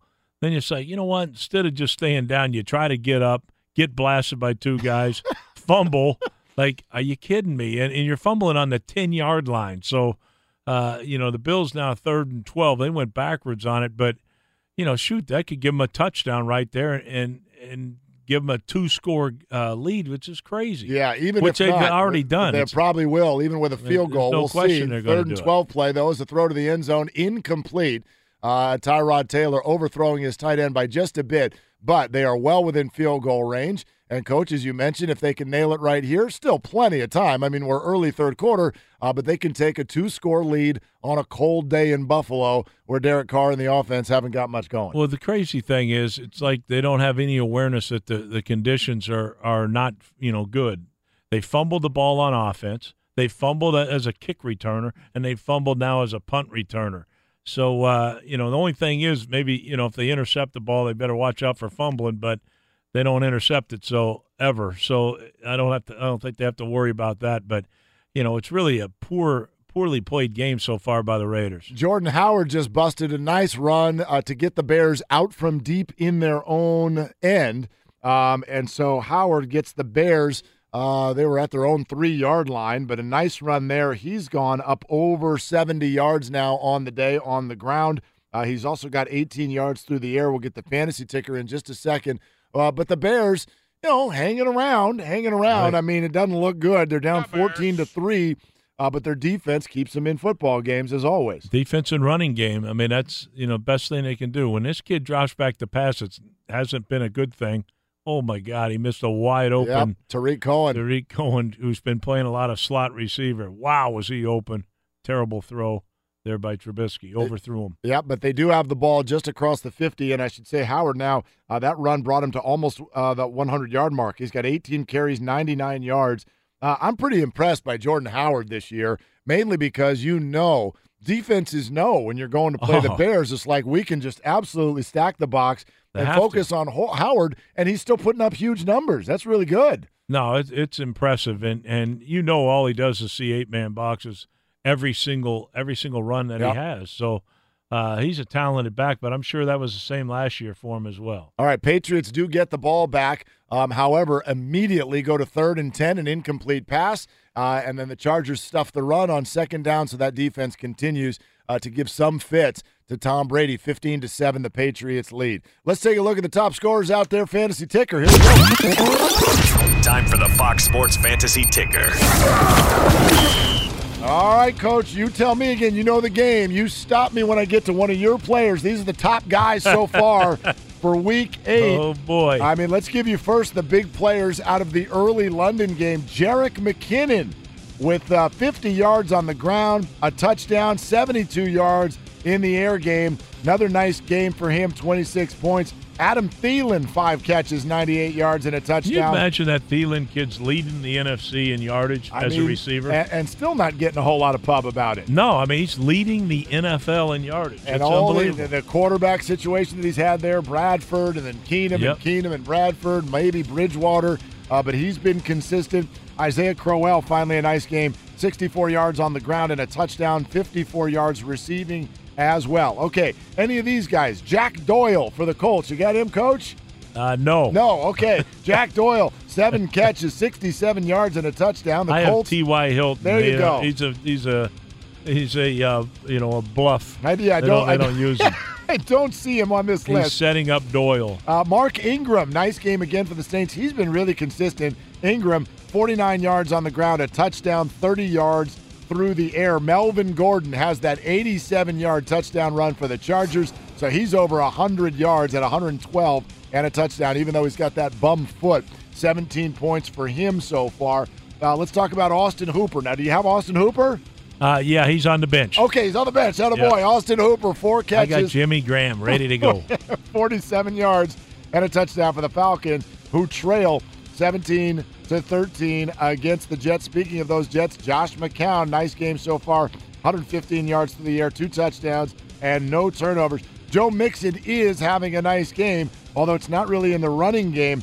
Just 16 yards on the ground, but he's got two catches for 83 yards. Uh, and then there's Brady, 191 yards and a touchdown. You got Brady, right? I do have Brady. There you go. We Finally got, got we somebody. got somebody. It's But Tom he Brady. needs to throw some touchdowns, you know, and uh, all all these field goals and missed field goals, that's not him. He needs to throw touchdowns. Tom Brady could do that. Tom Brady could do that. He could do that. Carson Wentz can do that too. 123 yards and a touchdown for him. Oh, a The catch for the Bears. Yeah, look at that. Is he in the end zone? He's in the That's end zone. That's a touchdown for the Bears. We said uh, Mitchell Trubisky, the uh, the tribute song earlier this week, let him throw. They did, and the Bears are in. And the kid's hurt, though, the big It- tight end. Is hurt. that Zach Miller? I believe it is. That's Zach Miller, who's still down, but he did make the catch and a touchdown for the Bears. Beautiful catch. My gosh, brought that thing in with one hand uh, and then went down. We'll check on his health in just a moment. That's the fantasy football ticker here on Red Zone Radio. We've reached our halftime of sorts, um, and uh, we're moving into the second half of this early session. So we'll get you up to date. We told you the Patriots were facing a third and long in their own zone, uh, but Tom Brady can do that. Yeah, So he that- could drive the length of the Yeah. field on Tom you in a Brady could do second. that. Tom Brady could do that. Tom Brady did do that, and the Patriots have the ball in Chargers territory. More coming up, Red Zone Radio. Andy Dalton has the Bengals on the move. Philip Rivers and the Chargers are trying to hang in this game, and the Buccaneers might actually score in their game. Those are some of the headlines as we come to you live from the Geico Fox Sports Radio studios. 15 minutes could save you 15% or more on car insurance. Geico.com for a free rate quote. And coming up shortly, Jeff Allen from Las Vegas joins in with a free selection. With Rob Ryan, Mark Willard, we are watching Andy Dalton and the Bengals, a team that, based on forecasts, was supposed to just have a party out there today at home against the Indianapolis Colts, who can't defend the pass. Uh, but so far, the Colts are somehow winning that game. Dalton does have the Bengals on the move right now. He's approaching the 200 yard mark throwing, uh, but right now, 13 to 10, Jacoby Brissett and company off of a turnover and a touchdown pass to Jack Doyle. Uh, they've got the lead in that game. Although the big story around the Colts today is that it looks like uh, they're inching closer and closer to the possibility of sitting Andrew Luck out for the rest of the year. Well, I mean, shoot, if they listened to our show like they should, they would have realized that you had him out for the entire season from week one. So uh, there's no way he's going to play. Uh, they have nothing to play him for. Uh, that team's not any good. They're, they're probably going to lose today against uh, Cincinnati, who just now took the lead on them. Uh, you know that he's not going to play. They're they're playing for the future, um, and you know who could blame them? Their their their their defense is so bad that uh, this is the best they've ever played, and, and they're getting they just give them another touchdown. So uh, they got a lot of work to do, and, and I know the new GM's going to have to clean house. Yep, somebody named Josh Malone just caught that touchdown from Andy Dalton. Got to confess, never heard of him, but okay. Uh, congratulations on the touchdown. The Bengals have moved ahead of the Colts uh, by a score of 17 to 13. Now, what do you see with this Chargers offense that's back in Patriots territory again? With a third and three, they now trail 18 to 7. They're moving the ball. They just haven't been able to really get any points on the board today, coach. Well, they hit a wide open receiver here who's probably going to score. Yes, he is, although a Uh, flag on the play. There's a flag. Travis so- Benjamin going across the middle with a There's- touchdown, but Rivers is River, there goes Rivers with his hands out to the refs. I'm surprised his helmet's still on. There's been more uh, penal, you know, penalties taking touchdowns away all over the place. Yeah. I just don't see it. But uh, must have been an untimely penalty. They they get those in Foxborough. Yeah, they, Sure, that was They an- probably saw that kid coming wide open and figured, hey, that's enough. Okay, looks like they're going to call is a that pick Mike play. Williams? Yeah, well, no, Or that's Benjamin? for Travis Benjamin. Benjamin, yeah. They're going to call a pick play with Tyrell Williams going across the middle, getting in the way of Travis Benjamin's guy, and that's why Benjamin was so wide open. Right. Well, hey, maybe there's a little truth to that, but uh, you know they caught him. That's for sure. All right, sets up a third and 13 now back at their own 49 for the Chargers. See if they can uh, convert this and get something on the board. Again, they've moved the ball nicely when they've got it. They've just not had Hate- it very much. hate the penalties. Yeah, Melvin Gordon with an 87 yard touchdown run, the only score of the game. Look at that pass. Although Rivers, Oh, oh, it was a perfect pass, but Tyrell Williams could not hang on. And so the Chargers are going to have to kick this one away again and trailing by two scores You down by 11. You can't throw a better pass than that. He No. had he had two people right in his face. He hung in there, took the hit, Oh, lays a perfect pass on uh, Tyrell Williams' hands and face mask, and they just drops. Yep, he had it in the hands, and then the defenders got there. They were able to kind of jog it loose. And so the Chargers will kick it away and starting to run out of time. Only two and a half minutes to go in the third quarter there. Uh, see if they can uh, get something going, trailing the Patriots 18 to 7. The Buccaneers are on the board, coach. They're Yeah, on the board. Se- Got them- yeah, second half. Yeah, they got Woo, they got a field goal. I mean, God, Five, five minutes to go, third quarter. But it must be something in the water with you know Tampa, Miami, all those teams out there. They just can't score in the first half. 10 to 3 panthers lead the buccaneers total defensive struggle but this reminds me of the way the Bucs looked when they played the patriots on thursday night remember everyone said oh man Jameis winston's going to have a field day against that patriots defense. Didn't really happen. Entered the fourth quarter with less than 100 yards passing but then ended up having over 200 yards in the fourth quarter alone. Uh, same spot here down 10-3 he's only got 98 yards through the air uh, but who knows? Maybe turns it on in the fourth quarter. Right, and you think about it, they did it against the Bills last week. They did. I mean, you know, he finished with 340 yards passing, and he had 90 after three quarters. So uh, they end up getting 17 point swing just to turn it over in in the game to to lose it in the last drive. So, uh, yeah, I mean, it, it's strange. I mean, I guess you know he gets a good feel for it or something going during the game, but he's got to start faster than this. This is every week, and I know he's playing with a bad shoulder, but uh, you know this.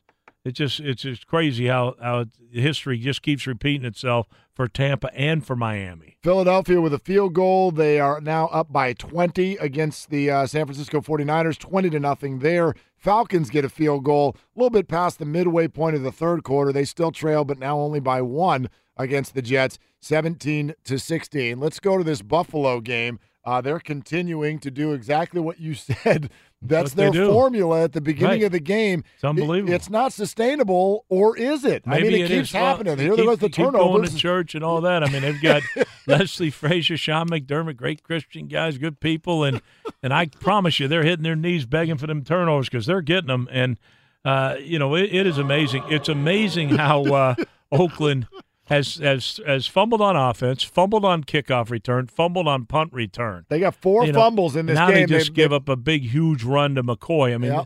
this team just doesn't look right. They had a huge emotional win to try to get back in the hunt, and then to come out here and they're just laying an egg out here in the bad conditions in Buffalo. Yeah, and they trail 20 to 7. And uh, remember, their seven came on the opening drive. And they just Yeah. went right down the field without any trouble at all. And since then, they've gotten nothing going. They've fumbled four times, they've lost two of them. Derek Carr has thrown an interception.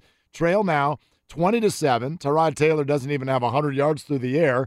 Uh, but again, doing it with the turnovers and defense has been plenty so far in this game. You know, you mentioned that game 10 days ago where they get the emotional win over the Chiefs. I wondered a little bit if that was fool's gold. The Chiefs' secondary uh, is is not very good. They rely on pass rush, and on that particular night, they didn't touch Derek Carr. No, they, they couldn't didn't. get to him, and so Carr was able to pick him apart. Uh, but there was obviously, I don't want to call it fluky, but I mean it's a game the Chiefs led most of the night, and then the Raiders snuck in with a uh, you know phenomenal finish and uh, and got a touchdown on the last play and, and won the football game. But I think there was a feeling coming out of that of like, oh, okay, the Raiders are back healthy again. I, I'm not I'm not too sure yet if they are. Yeah, I mean, it's just it's strange. They're playing these poor pass defenses, uh, you know, but they've got to do more than this. They've got 179 yards passing against the Bills, and you know they need to do more than that. Other teams are averaging 280 yards against them, so they need to pick it up. And and look, there's enough time in the game to get it done. Yep. They need to stop here, you know, get them off the field. They toss it to that huge fullback who plays halfback for. Uh, uh, Tolbert, who used to be a fullback, now you know been around a long time. He's playing halfback. Toss it to him, but now there's a hold. So this is a time jump all over. How about get your first interception of the year here against Tyrod Taylor and turn the game around? Uh, you know they're not playing bad defense, but they need turnovers. They've they've had too many on offense. You need to start generating some on on defense. With Rob Ryan, Mark Willard, Ted Ginn is returning a punt as we speak, close to midfield.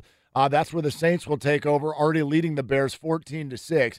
Uh, meantime, the Patriots just converted deep in their own zone on a third and 10. It's something Tom Brady has done a lot of, not only in his career, but especially today. What does that say about a defense? I wonder if you've ever, uh, you know, maybe worked with a defense that struggled with this. They've been really good on first down, they've been really good on second down. They've not been very good on third down. Yeah, I, uh, you know, I think third down is its own entity. I mean, you have to study third down. Uh, you have to design pass rushes to get there uh, to the quarterback to force him, uh, you know, off the off the field or get him off the spot. And uh, so, yeah, you know, generally, you you know, it is a different game. First and second down is a different game in the NFL than third down is. And uh, right now, they're giving Brady too many conversions, and it, it's just not good. Saints will get 12 yards on the first play of that drive and move into Bears territory, although there is a flag down. Uh, Bills with the ball on offense have Uh, moved the ball. huge conversion Yeah, for them. they've moved the ball now into Raiders territory, uh, and they're only maybe a couple of first downs away from putting another score on the board uh, which could potentially even put them up by three scores, would put this one away. Oh, it certainly would. And, and the way Hauschka's uh, kicking the ball, they probably just need one first down. Yeah, he's been uh, quietly one of the best special teams players uh, in football this year. Also, watching this Carolina team that's trying to get something going, trying to get a little separation on the Bucs, hasn't worked. It's been a total defensive battle. What have you seen out of that Panthers backfield? They're trying, I now see at least trying to do some different things like the Chiefs do to create space for Christian McCaffrey. And and you know, while he's catching a lot of balls, he's very involved. He really hasn't put up the yardage, kind of taken over games at times, like I think they hoped he would as the number eight overall draft pick. What do you see from Right. that running game, that offense in general? Well, right now it's it's the worst in football, It- it- you know, and traditionally it's been the best. So uh, I like the things that they're trying to do to try to get back to some of their old running game with all the uh, zone reads and, and the loaded options. Uh, they're going to need to do that because that's something that Cam's good at. That's something that they know how to block, and, and they do it better than you know most people. So uh, they need to get that done for sure. And and uh, you know, right now they just 64 yards rushing today, and that's actually pretty decent for them. incredible third and two conversion on a run by Tyrod Taylor. He got out of the pocket and just an amazing escape job. However, there's a flag on the play. Ed Hochuli says holding on the bill. So it's going to be third and 12 coming up for Buffalo. Huge play for the Raiders defense here. Just under four minutes to go, third quarter, and they trail by 13. 20 to 7 so they need to stop as you said to get the ball back right here third and 12 and you know Taylor really well you know, quarterback Right. that has that kind of escapability on a third down. What are you doing defensively to stop that kind of play that we just saw? Well, the biggest thing is you have to keep him in the pocket. If if you can keep uh, Tyrod in the pocket, you're in great shape. But but if you can't, if you want to turn a, a rush loose, you have to send five guys after him uh, and keep everybody in the lane. Or you can have a four man rush, but you have to have a mirror concept built into it. Uh, you know, which which is more effective against Tyrod. So. Uh, you know, throwing throwing from the Oh. well is, is usually not his cup of tea. Well, but if you don't cover anybody, like you- that's a gigantic play. There's nobody near the receiver. Yeah. You got to wonder what in the heck the what happened to the coverage. Well, yeah, obviously he thought he had help and the he didn't. safety goes inside. There's nobody outside. Oh my God, a colossal bust here, and and they're going to lose the game on this coverage here. That's two huge third and long conversions in a row for the Buffalo Bill offense, throwing the football to Holmes, who used to play for the Raiders. That's right. Holmes gets the big catch downfield. Taylor was able to stay in the pocket that time, do his thing, makes the throw, although a really good throw, and that would have been a touchdown because the guy was absolutely by himself. Oh, yeah. Threw it to the sideline a little bit too much. He's able to make the catch and fall out of bounds. Uh, so the Bills are now set up in the red zone. LeSean McCoy with a run there on first down, and he looks like he's in a little bit of pain after that tackle. Um, but uh, the Bills are set up nicely. Looks like we've got an interception here uh, by the uh, by the Chicago Bears, which is it. Boy, I think we that keep- was a fumble. Was it a fumble? Yeah, They Brees keep got hit in the around. pocket, and uh looked like that Atlanta play when uh, uh, the Bills hit him and the ball went forward. So the ball goes forward, and they pick up a, a fumble or or incomplete pass. Yeah, although Brees looks like he's staying on the field. I'm not sure if there's a penalty. We'll get up to date on what's going on here. His arm was hit um, as it was coming forward. I see. Maybe the Bears thought it was a fumble. Right. I'm looking at this, though. That arm is definitely coming forward, uh, Right. and they're going to call that an incomplete pass. All right. It's week eight in the NFL, and these games are in the fourth quarter and coming down the stretch. We will bring it all to you coming up next, Red Zone Radio. Hey, sports fans, this is the world champion handicapper Jeff Allen from Las Vegas. Sunday, 4 p.m. Eastern report against the spread. Free selection, Houston, Seattle in just a second. But how about Jeff Allen Sports NFL run 27 and 3, 90% winners? I'm red hot. Critical information just released. Washington, Dallas, NFC East lock of the year, and it's yours free on a recorded message. Call 1 800 870 2283. The total to parlay plus Houston, Seattle, Pittsburgh, Detroit. Free recorded message 1 800 870 2283. My guarantee. You win the lock. Washington, Dallas. Go 5 and 0 free, 5 and 0 free, or the season free. Call 1 800 870 2283. Houston at Seattle. Seahawks favored by five, total 45. Deshaun Watson for Houston, 3 and 2 as a starter, 15 touchdowns, 5 picks, but adding the run dimension at 7 yards per carry. For Seattle, winners of 3 straight, Wilson getting it done with a weak offensive line. The defense giving up just 12 points per game last 3. Houston 4 and 1 against the spread coming off the bye week. Seattle 6 and 2 against the number last 8 at home. Head coach Pete Carroll 23 and 9 over the total non-conference games. Two mobile quarterbacks. I like this game over for a small play. The big play, Washington, Dallas, lock of the year by 17. Four best bets to go 5 and 0 free, 5 and 0 free, or the season free. Call 1 800 870 2283. Are you tired of losing? I will crush your man today. Washington, Dallas is a lock. Houston, Seattle, Pittsburgh, Detroit, toll free message 1 800 870 2283. The guarantee. Washington, Dallas, game of the year, lock winner, yours free. 5 and 0 free or the season free. Call now 1 800 870 2283 or go to vegascovers.com. All right. Willard Ryan, what's going on? Red Zone Radio. We're coming down the stretch here, week eight. What does it mean when Geico says just 15 minutes could save you 15% or more on car insurance? Probably should have gone to geico.com 15 minutes ago. The 49ers have a touchdown, but guess what? The Eagles have another one. It is 27 to 7.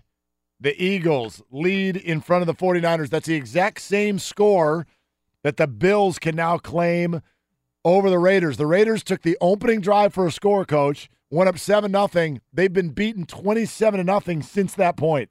They're getting outplayed, they're getting out hit, they're getting out coached. I mean, it, it's uh it's a bad look right now. It's uh it's shocking after such a great performance against Kansas City.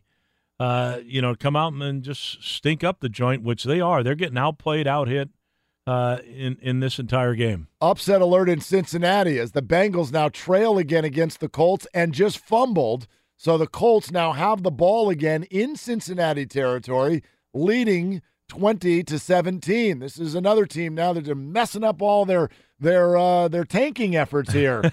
uh, they want one of those high picks. They can trade it, bring Andrew Luck back next year. Everything will be going well, but uh, they're threatening to win a football game today in Cincinnati, coach. Well, there's still a whole quarter left. Yes, and, there is. and uh, you know, I'm I'm sure they'll find a way. Uh, the uh, Carolina Panthers have just picked off Jameis Winston on a batted ball. Uh, there's going to be a review there to see if it was indeed a catch, but the call on the field is a pick, and the Panthers' defense has been dominant. 10 to 3, they continue to lead that one. Now, did the Chargers just score against the Patriots? Uh, yes, they did. Travis Benjamin, and that was after Stephen Gostkowski's second missed field goal of the right. day. No, it's Mr. Automatic is not Mr. Automatic today. He's uh, he's missed two, and and they've been bad misses. Like you know, they're not just hitting the uprights; they're missing. Uh, so don't go away on that one yet. Philip Rivers to Travis Benjamin. It's 18 13. The Chargers will go for two, try to make this a three point game with eight and a half minutes to go. We'll bring that one to you. Rivers out of the shotgun. He throws incomplete, was looking for his old pal Antonio Gates, didn't find him. So the Chargers will still trail by five, eight and a half minutes to go in that one. But they have found a way to stay in this game. And what an underrated job by their defense today. I thought this was Oh. going to be a great fantasy game. It hasn't really been, but when you consider the Patriots have a safety, that's not their fault. That means the Patriots have only been allowed 16 points by the Charger defense. Uh, that defense has been out there constantly on the field, and they've continually kept Brady out of the end zone, forced Gos- Gostkowski to kick, and he's missed twice. No, I mean it's it's a remarkable job, and and they're not relying on the on the sacks and, and all that. They've only had uh, uh, one of those, I believe. So, uh, what a great game uh, that the Chargers. Uh, oh, they've had three. They've Okay. got three All right, sacks so- on Brady, yeah, so but- they are getting to him a little bit Little now bit. in the second half, but uh, you know they're doing a remarkable job. And look, this is right there. It's ugly, but it's only five points. Yep. And uh, that's exactly how Anthony Lynn wants it. Plenty of time left in that one, but the Patriots will get the ball back first, 18 13. New England leading the Chargers, eight and a half to go. Falcons have just taken their first lead of the day as uh, Matt Ryan hits Mohamed Sanu for a touchdown. They go in front of the Jets. I think they went for two, they didn't get it. Um, so it's a 22 to 17 lead for the Falcons over the Jets. 12-22 left to go in that game. Josh McCown came out on fire, throwing the ball all over the field. Hasn't turned the ball over today. Has two touchdown throws, but in the second half, uh, they've really uh, they, they've really put the clamps down on him so far. Well, I mean, this is a four-quarter game, and and uh, look, Atlanta's lost some leads before, so this one's far from over, and and uh, no one's telling the Jets that you know they're they're tanking. Meantime, the Saints get a field goal from Wil Lutz that went off the upright and through, uh, and it's huge because they're now up by two scores against the Bears at the 12-minute mark of that game, 17 to six. And I don't know that an 11-point lead has ever, ever felt larger. Uh, than Right. this one does right now because Yeah. the Bears' offense just is not dynamic. No, they're terrible. And Zach Miller made an unbelievable catch for a touchdown, but somehow got that call back, and he blew his knee out on the same same play. So uh, uh, it's going to be tough for these guys to score. Uh, they've got a good running game. They've they've run the ball well, but now you're down by 11. You have to rely on the rookie to throw, and and that's not going to be good for them. Well, and the Saints, uh, who stand to win this game, are on their way to five and two, and in first place in the NFC South. And uh, no one would have guessed this, but you know, you were just talking a minute ago about who's really looking good in the NFC, especially with the Aaron Rodgers injury. There's there's not much going on there. Uh, the Eagles obviously look good, and they're on their way to seven and one. Uh, but the Saints are, are are probably the next team you'd mention. Oh, no question they are. They've been playing great and, and great on defense as well. Here's Kamara just makes yet another play on a switch route, and he, they got him isolated with a linebacker. Good luck with that. but uh, you know they they're explosive. Obviously, offensively they're fantastic, but their defense has done great too the last five weeks. So this this looks like the team to beat to me. Now there are a couple of records out there that you wouldn't say, "Wow, they seem dynamic," but their records are dynamic. I mean, quietly that win in London earlier today, the Vikings are six and two. Right. No, it's it's amazing. They uh, Case Keenum, who wasn't good enough to do anything with the Rams last year, is doing a nice job for the Vikings, and and uh, he's he's playing more of the Alex Smith role. He's going to you know manage the game, play great defense, and the only difference is they can't run the ball. Uh, you know, which which might get them in the end, but uh, they do have a great defense there, and and Keenum is doing a nice job of protecting the football. And the Rams, of course, deserve a mention. They're off today, but they stand at five and two right now. Uh, Seahawks four and two, and will host Houston later today. All right, it's Week Eight National Football League, and down the stretch we come for the early session. Let's get Gascon in here and up uh, get the updates for everything. What's up, Dave? We got Major League Baseball today too, gentlemen. Oh, I so- forgot about that. Yeah, That's right. World. Series. I forgot. oh, it's Red Zone Radio. There's no Red Zone in uh, baseball. There. Yeah, listen, I gotta, I gotta talk to you guys about what's what's trending around the world of sports. No, this is this is as sexy of a baseball game as baseball has to offer. There's Yeah. no question. you having fun this World Series, Mark? Oh, it's it's fantastic. Honestly, like they're the last two World Series, Yeah. what they what they can offer that baseball doesn't usually offer is that these are watchable no matter who your Oh, yeah. team is. Yep. And baseball has a hard time with that, but the Cubs winning and now this one which is just Goliath against Goliath, it's been really good. Yeah, I, even going back a few years when Bumgarner was just a, a one man wrecking Yeah. crew, you're just like, is this guy ever going to run out of gas? And so you wanted to see him go for as many innings as he possibly could for the Giants. Um, anyways, going back to the NFL real quick, Buffalo's in control of the Raiders right now, twenty-seven to seven, in large part because of the turnovers. Carr takes the snap, dumps it off over the middle again. This time the pass is broken up and it is intercepted. Matt Milano on the run at the 25, 20, 10 yard line, 5 yard line. Touchdown! Touchdown! Touchdown! Matt Milano! Touchdown Buffalo! The pass was broken up. It popped into the air, right into the arms of the rookie. Matt Milano scores the touchdown and the Bills take the lead. Yeah, pick six right there, but DeAndre Washington was just connected with Derek Carr. 27-13 now as the Raiders pending a PAT. There's still 11 minutes to go in this fourth quarter, so watch out there. Colts leading the Bengals in Cincinnati 20 to 17. Jacoby Brissett 21 to 30, 197 yards, two TDs. One of them goes to Jack Doyle, who's got 94 yards receiving. Chargers are making it a game. They're within five, 18 13. Travis Benjamin had a TD grab in this one. Two point conversion did fail. Atlanta Falcons, they've woken up a little bit. Jets bring four. Ryan up in the pocket. Matt with time. Now going to look, throw, and it's caught. Sanu on the back line. Touchdown, Atlanta. Conversion failed there, but Atlanta leads 22 to 17. Kelvin Benjamin, a 25 yard touchdown reception just seconds ago. This game is on Fox. And Carolina leads at Tampa Bay 17 to 3. Philadelphia Eagles taking on San Francisco. Wentz takes the snap. He's back. He is floating it for Jeffery, who has it on his feet at the 10, 5, touchdown, Alshon Jeffery. He broke away from Witherspoon. Eagles Radio Network, they're up 27 to 7. And one note in Major League Baseball away from the World Series, guys. Oakland A's Bruce Maxwell has been arrested in Scottsdale, Arizona after a female food delivery person alleged that he pointed a gun at her.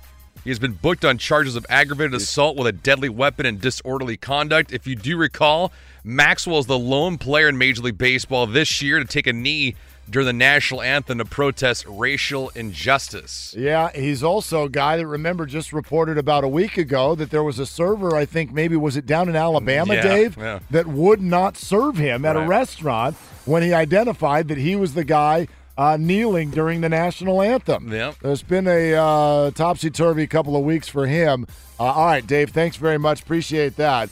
Uh, lots going on in these games. Mark Ingram has just fumbled as the Saints were trying to put the finishing touches on the Bears, but the Bears have the ball back. There's that defense making turnovers happen. They're still down by 11 with only seven and a half to go, uh, but hanging around, hanging around um, as the Saints were in the red zone and looking to put that one away. The Colts have just kicked a field goal. They're up on the Bengals now by six. 11 21 to go, 23 17. The Colts lead in Cincinnati, and the Chargers have the ball, coach. Here they come. They're down by five in New England, and they've got the ball. Yeah, this this is impressive. I mean, uh, you know, Brady's thrown for the quietest 300 yards I've ever seen, but uh, uh, man, this is great. This this is uh, right. It's a Chargers type of game. Every game goes to the end.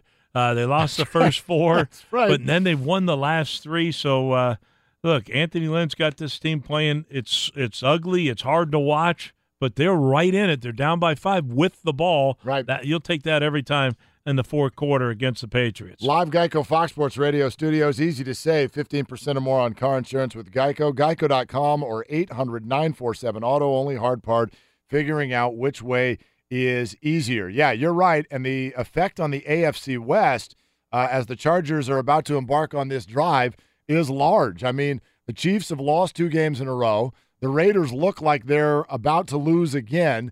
And if the Chiefs were to go ahead and win the Monday night or hosting Denver tomorrow night, which you would expect them to do, you never know. Uh, but if they can get their ship righted, um, they're firmly in control still. It looked like everything was tightening up. But if the Chiefs win tomorrow night, the Raiders lose. If the Chargers lose in New England, the Chiefs are firmly in control. But if the Chargers can do something with this drive, they can really make a stand in that division.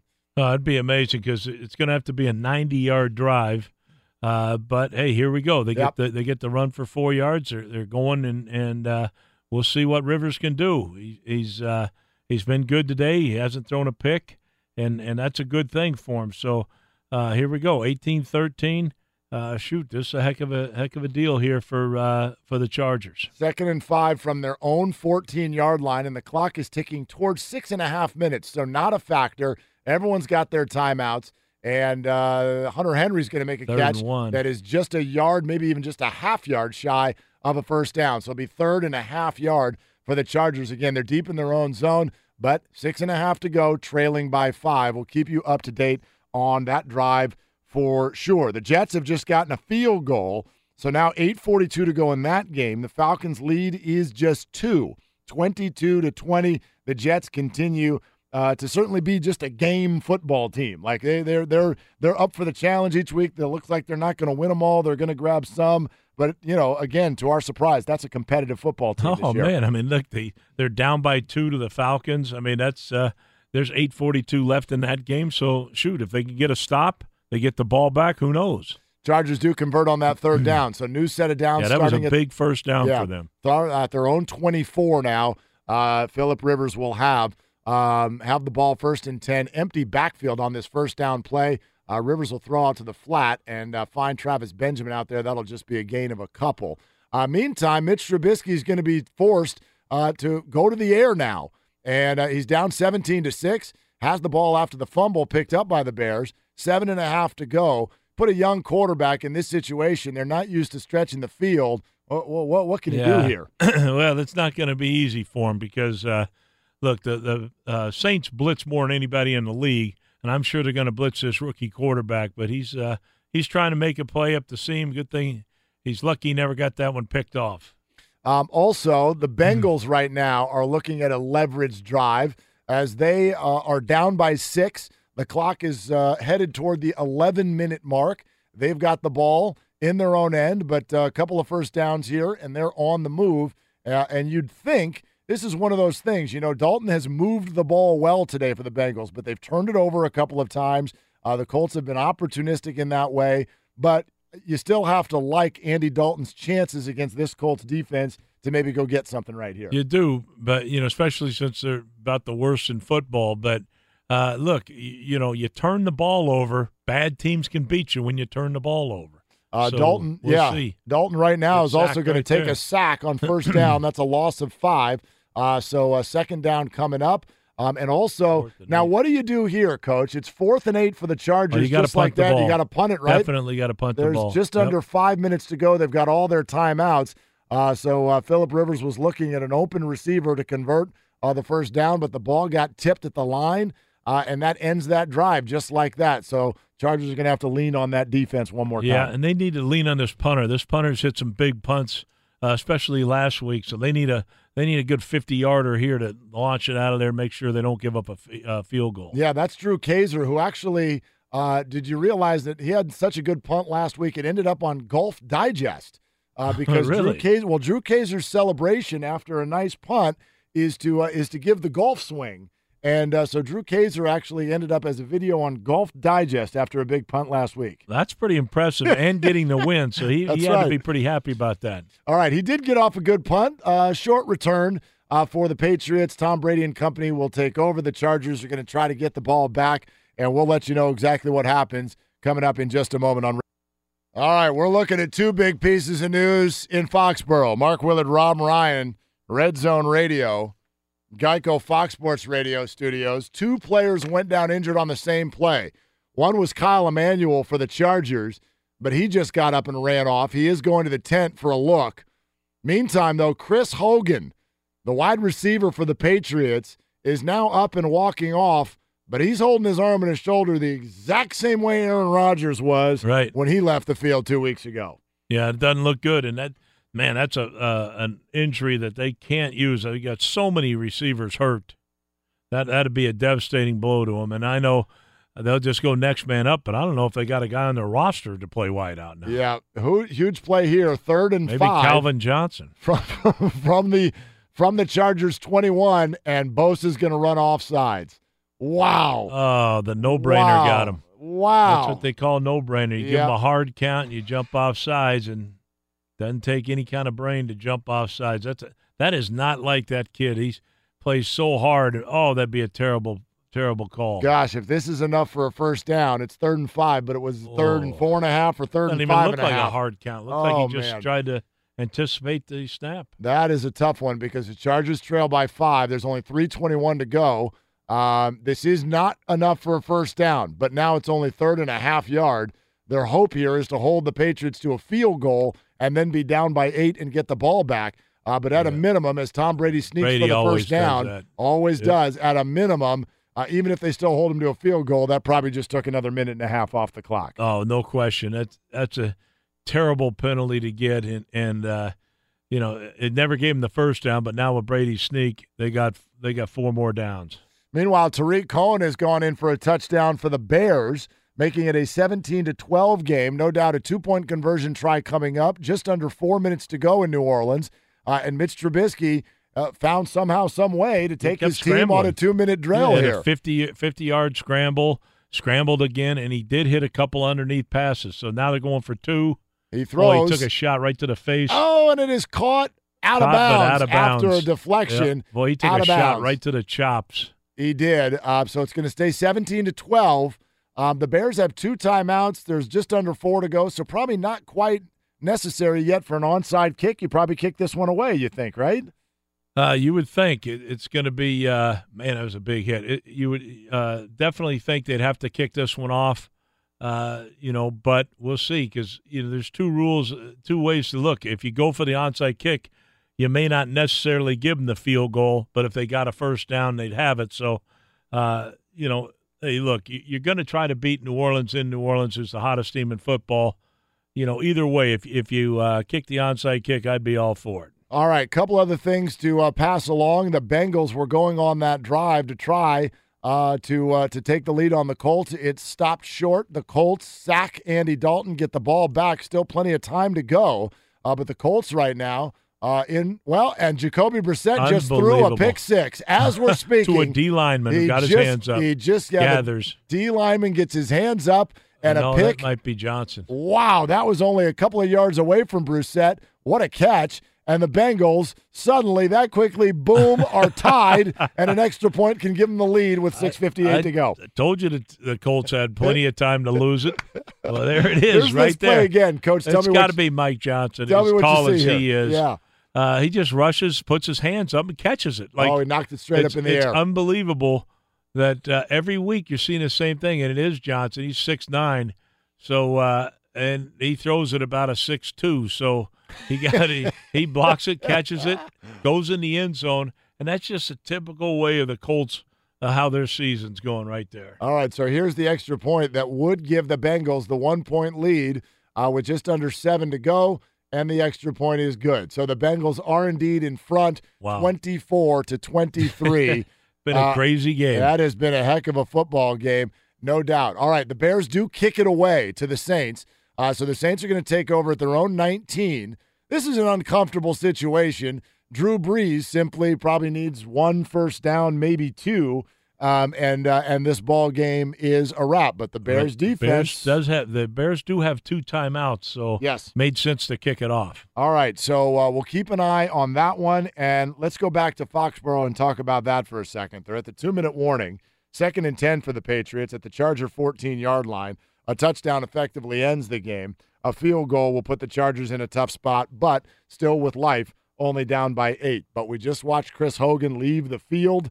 Uh, we told you he has not been able to lift his arm or shoulder since he went out with that hit a few minutes ago. What would this do to the Patriots receiving corps? I mean, I think the most famous thing about Tom Brady is he seems to be able to do what he does no matter who his receiving corps is. But to lose Julian Edelman and now potentially lose Chris Hogan as well, um, I mean, there's still good receivers there Gronk and Cooks and Amendola. Uh, but at a certain point, you're getting real thin. What do you do? Well, I mean, I think they're going to look to the wire, and they probably have a guy on their practice squad that they like, who's got to play a similar role. But uh, uh, you know, because Amendola always gets the concussions and things, they have to have an answer. Uh, but that's a devastating blow. They get so many injuries that play those those uh, slot positions, you know, which are huge for Brady. Uh, but they'll find a way. They could always move White maybe out uh, from the backfield out as a receiver, kind of like the Bears are doing with Cohen, and uh, maybe maybe try there. No, the New Orleans Saints are not trying to just get a couple first downs. And they huck completed the it ball in way the down double coverage. Ted Ted Ginn is there to make the catch, and the Saints are all the way at the other end of the field, and they're probably going to win this football game. All right, huge play, New England, third and eight from the Chargers' 12 yard line, minute 55 to go. football. Chargers no timeouts, so yeah, you think he keeps it on the ground? Oh yeah, either that or run a boot and then take the sack if it's covered. He does keep it on the Yep. ground. Gillislee's going to get about four yards. That'll bring up fourth down. So the field goal try is going to come. Uh, they're going to run about 40 seconds off the clock first. So, in theory, if the field goal goes through, the Chargers will get the ball back with just over a minute to go. With one timeout. With no timeouts. Oh, they just zero. had to use their last Oh, they one sure on did. defense. No timeouts, just over a minute to go, and they'll need a touchdown and the two pointer. Boy, that's uh, it's hard to do when you don't have any timeouts. That, that's hard. If you do have one, at least you can try to hit a deep end cut and those type of things. So uh, uh, it'll be it'll be a heck of a drive. They got to get a couple chunk plays just to have a chance to win the game. All right. By the way, let's also pass along that long catch by Ted Ginn has been called back because of a penalty. Oh, so boy. the uh, the Bears every time we're declaring them dead over and over and over again, uh, but they uh, they keep finding ways to stay alive. And that penalty is going to keep them in this game. Again, the Saints leading 17 to 12. They now got a first and 15, two minutes 18 seconds to go. Hold everything, coach. The field goal try by oh no, that was one of the That's replays. earlier, yeah. I was going to say, say holy already smokes. missed two of 'em. Gostkowski's missed twice today. He's about to head out onto the field. I thought that that was the live if action. he misses this one, Yeah. wow. Yeah, those were both his misses were both from 43. Uh, this one is much closer. This one from 26. Uh, the field goal for Gostkowski is good. Good. Although not Not great. One right through the middle. Good, not great. Yeah, but it was But in. they'll take it. Al, how about this, Coach? The Bears have just gotten a turnover. Oh, They've just gotten goodness. a turnover on Drew Brees and the Saints. 2.12 to go. Mitch Trubisky, show us what Oh, you got now. Ingram again. That's his second fumble of the day. That's huge. All right, so Ingram has fumbled twice. Uh, that's because He won't be- get he won't get it back next week. Uh, Trust no, me. that- the that- other that- kid will be playing the Alvin whole time. Kamara, she, well, he should be. I He mean, should be. He's on your team, too. Exactly. Let's go. Here we go. All right, so oh, is that bad football? Second fumble of the day. Bears have it. 2.12 to go, down by five. And Mitch Trubisky is going to get an opportunity uh, to uh, pull off an upset victory. Meantime, Colts have the ball back again, now trailing by one in Cincinnati, 24 23. But plenty of time there, just under seven minutes to go. So another young quarterback that's going to get to try to do something on the road. This time it's Jacoby Brissett. Uh, coming up next, the Chargers are going to get the ball. They're down by eight in Foxborough. Let's see what Philip Rivers can do. That's next. Time is ticking in New England. Chargers with the football in New England Patriots territory. Fourth down and two, 14 seconds to go. Patriots lose lead 21 to 13. Meanwhile, Bills putting it to the Raiders. Carr takes the snap, dumps it off over the middle again. This time the pass is broken up and it is intercepted. Matt Milano on the run at the 25, 20, 10 yard line, 5 yard line. Touchdown! Touchdown! Touchdown! Matt Milano! Touchdown, Buffalo! The pass was broken up. It popped into the air, right into the arms of the rookie. Matt Milano scores the touchdown, and the Bills take the lead. And they are just clobbering the Raiders 34 14. Bengals lead the Colts 24 23. Saints 17. Bears 12. Under two minutes to play in the fourth quarter. I'm David Gascon. We are Bosworth. Interception. New England Patriots. Final play of the game. They defeat. What'd you call them? The San Diego Chargers? no, that's the LA Chargers. 21 to 13. I got to give it to Philip Rivers. He brought the team all the way down to have one play from the uh, about the 25 yard line, and uh, it gets intercepted. And Philip throws a helmet and he throws a mouthpiece, and he does Philip Rivers things as the Patriots win 21 to 13. Notable on that drive might have been a different story if Tyrell Williams coming over the middle Oh. hadn't dropped a wide open feathery pass right into his hands, his second damaging lo- uh, drop of the day. Tyrell, why not Mike Williams? Great question. I mean, I, I don't understand it. He, he drops a one right off his face earlier, which would have been a huge play for him, and now you miss the uh, crossing route. I mean, come on, catch the football. You're wide open.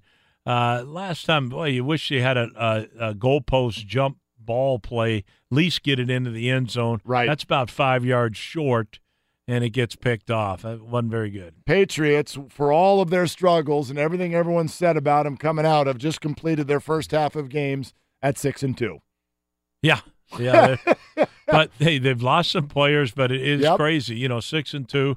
Shoot, the Bills are five and two. They're right behind them. Uh, you know, so but nobody else in that league's doing any good except, uh, you know, shoot, that team's been given Atlanta th- that division's given Atlanta all they want. But uh, it's you know it's crazy. They just keep winning and keep doing their things. And again, what they hold them to twelve point, thirteen points. Yep. I mean, they- they're they're not scoring. Their their defense, as bad as it is, isn't allowing any points. Uh, live Geico Fox Sports Radio studios, 15 minutes. Could save you 15% or more on car insurance. Geico.com for a free rate quote. The Jets are in a desperation mode right now. Down by five, they've got the ball, but they're in their own territory. Looks like the Falcons are likely to hang on there. We'll bring you the final few plays on that one. Meantime, Saints continue to lead the Bears 17 to 12. However, they've just fallen a little bit short there on a third down play. They're going to kick it back to the Bears. Mitch Trubisky will have one more shot, but he's going to have a long way to go and less than two minutes to do it. And uh, also of note in that game, uh, it looks like uh, Mark Ingram has found his way to the doghouse. Oh, yeah. He has fumbled twice. Actually, the Saints are in field goal range for this fourth down play. Uh, Wil Lutz will send one up that is good. Good and game That's a over. long one. Well, it's still an eight Well, point game. eight-point game, Still yep. an eight point game. Twenty to twelve. Minute and a half to go. Mitch Trubisky will get the ball back and still have a little bit of a heartbeat. Uh, but the Saints do get three. I'm interested in your knowledge, though, of what's probably happening on that sideline with Sean Payton, who was just given a mouthful and an earful to Mark Ingram a few minutes well, ago. I saw Ingram crying. I, I, you know, uh, look, uh, you know, at the end of the game, as a runner, you cannot fumble the football. I mean, that, that's that's you know basic 101 football, how to win a game. But you know, so you just run it, and when you get in a pile, you go down. Well, Ingram got stripped. Now he's done this before in a playoff game when we were beating Seattle, uh, and it co- coughed up the ball and, and ended up losing the game for us. So he's been down that road before. He's been in that doghouse before. But believe me, it's going to be a long way out. Uh, he's been playing really well. That Kamara's going to be in there. You know, it's going to be a long way out if he ever gets out of there. That's interesting. So, I mean, if you're you're talking about the next few weeks, I think there are probably a lot of fantasy owners that are interested to know what that means. Like, what? Well, it's going to be hard for him to play again because, look, you know, you can't fumble the football. It's it's a, a pet peeve of every coach, but in particular, Sean just absolutely goes crazy, as you already saw him do. Uh, you know, he went crazy because Yep. uh, that's who he is. Yep. but he, he's going to call a run, and if you fumble the ball, you're not going to get it again for a long time. And and uh, and Ingram bristled up to him. You see Sean yelling at him. Then he walks away, and then Ingram walks away. You know, but he had his feelings hurt. But trust me, they're going to need to win. Winning cures everything, but he won't forget that. Yeah, Sean so won't. that that's two fumbles in the game also. So keep that in mind. It's not just that he fumbled late in the game, it's his second fumble lost in the game. Uh, there is a long kickoff return now for Tarik Now Cohen. Sean's going to And a flag. Special team coach. Yeah, and a flag on the uh, on the tackle of Tarik Look, Cohen. There you go. So now the Bears are going to get really good field position all the way across midfield uh, for uh, for them to start this drive, and they're only down by eight, minute twenty eight. Typical fashion, a Yeah. penalty on the offense. Well, no timeouts. However, the clock really is not going to be a factor if you start at midfield. Correct? A minute twenty eight Yeah. to go. Well, you don't, but you still hate to have a delay a game or, or a false start on the offense on first down. Right. Like you got to be kidding me. It, you're you're starting a two minute drive. You're in great field position, and you get a false start. I mean, are you kidding me? Well, that's that's what you get with a rookie quarterback, isn't it? Yeah, you do. But uh, it's man, these things. You just at the end of games, you can't blow them like this. All right, so at the Saints' 48 yard line, Trubisky on first down will throw it out into the flat, um, and uh, that'll be a gain of nothing, but the clock stops at a minute 22, second and 15 coming up. Let's also not uh, lose eyes on Colts and Bengals. As soon as the Bengals took the lead, it sort of felt like, okay, they are going to win this game. Well, they still only lead by one. They're at the two minute warning, and the Colts have taken the ball into Bengals territory. They're only another 10, 15 yards away from a chance for Adam Vinatieri to come win the football game. Yeah, and he's a pretty decent kicker. he does okay, doesn't he? I have two Super Bowl rings because of him, so I have a feeling he'll make it if he gets a chance. All right, second and 15 uh, play for Trubisky and the Bears. A throw over the middle is going to be intercepted. Intercepted. Boy, is that a bad Yep. overthrow. Fall Whew. down, fall down, fall down. Oh, no, this will be the next fall guy to fumble. exactly. Oh, my goodness. He gets tackled. He hangs onto the ball, and the Saints that was an going to. awfully that was an ugly throw. wasn't it? it was. wide He- open receiver, and he overthrows. Yeah, it. they had Just a two wide open throw. receivers. He threw it Terrible over both of their heads. Man, So the Saints are going to survive. They're going to win 20 to 12 is the score against the Bears in this one. That will end up being the final. And the Saints are going to continue to control the NFC South as we come up here on the halfway mark. The Saints will move to 5 and 2. Uh, meantime, though, the Panthers have already gotten a win today over the Bucs and the Falcons. Uh, it looks like have survived against the New York Jets. So with that, the division, even though the Saints control it five and two, it stays close. We keep talking about how disappointing the Panthers have been. Uh, but they are five and three, coach. Like they're Yeah. they're they're still right They're- there. They're a bad five and three team, but it doesn't matter. By the end of the year, if they start playing good, that's when it'll really matter. But uh, really crazy that the Saints intercept the ball and the kid doesn't take a knee. The game's over, and he's running, and that could be. I mean, that could be another huge mistake for him. You've already got the coach ripping the special team coach. Then you got him ripping the uh, the running back, and he could have been ripping this kid. So get down, win the game, and be happy with the win. As far as the late Go games, celebrate out there in, Yeah. in uh, New Orleans. As far as the late games are concerned, the Texans and Seahawks are underway in Seattle. Uh, the Texans are there. They're playing. The decals are on the sides of their helmets. However, uh, en masse, I would say the majority of the Texans players uh, were kneeling during the national anthem. And their reason for choosing that protest, based on uh, what we're seeing, is that they knew that that would really upset their owner, Bob McNair, uh, more than anything at this point. And obviously, this is in response to the comments that came to light a couple of days ago.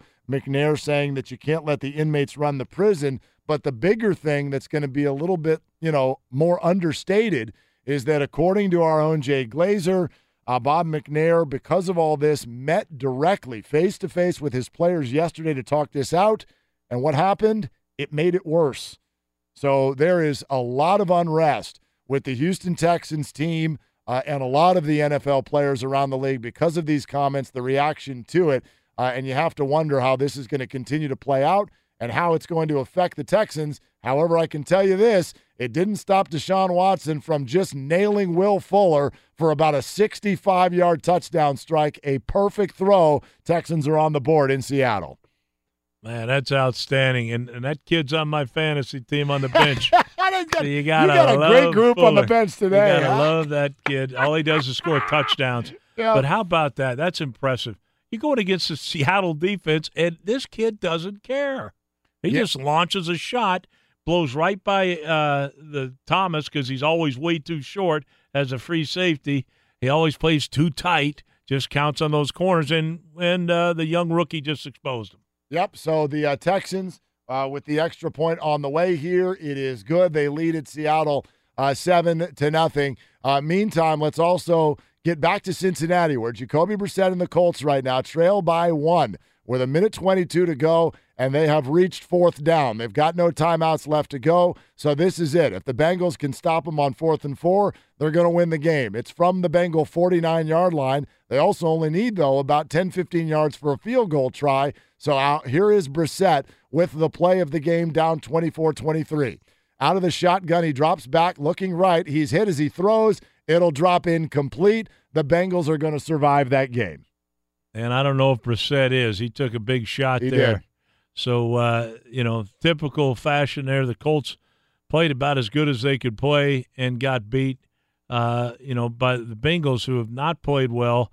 Uh, they still get the win at home. That was huge for the interception, uh, led them to that win. There it is 24 23. The Bengals will run the clock out after that incompletion. All right, we start moving into the afternoon session here for week eight coming up next with Rob Ryan, Mark Willard, Red Zone Radio. All right, it's Red Zone Radio with Rob Ryan, Mark Willard. What does it mean when Geico says just 15 minutes could save you 15% or more on car insurance? Probably should have gone to geico.com 15 minutes ago. All the early games are a wrap.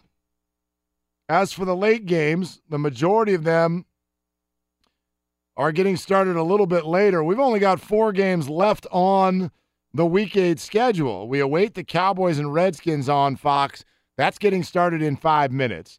The Steelers will be at the Lions tonight.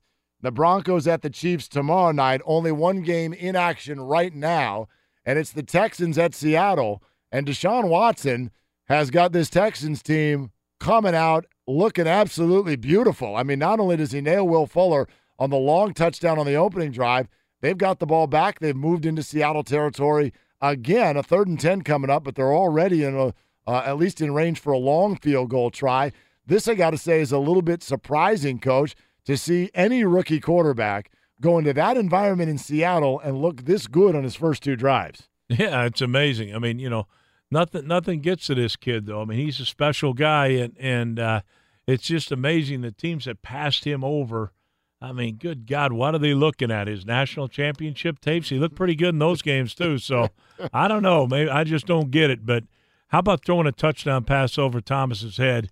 Uh, that's impressive. Oh, we got a pick here, there though. you go. There's Thomas right There there, go. picking him back off and, And answering for a touchdown. It's going to be a pick six Yeah. for the Seahawks. He always plays in that short robber instead of the deep post. He gets exposed, but that's why he plays in that short robber. He's always in the middle of the field making plays. Well, and that just got the 12th man going. Now you've got Oh, the crowd is going to be going crazy.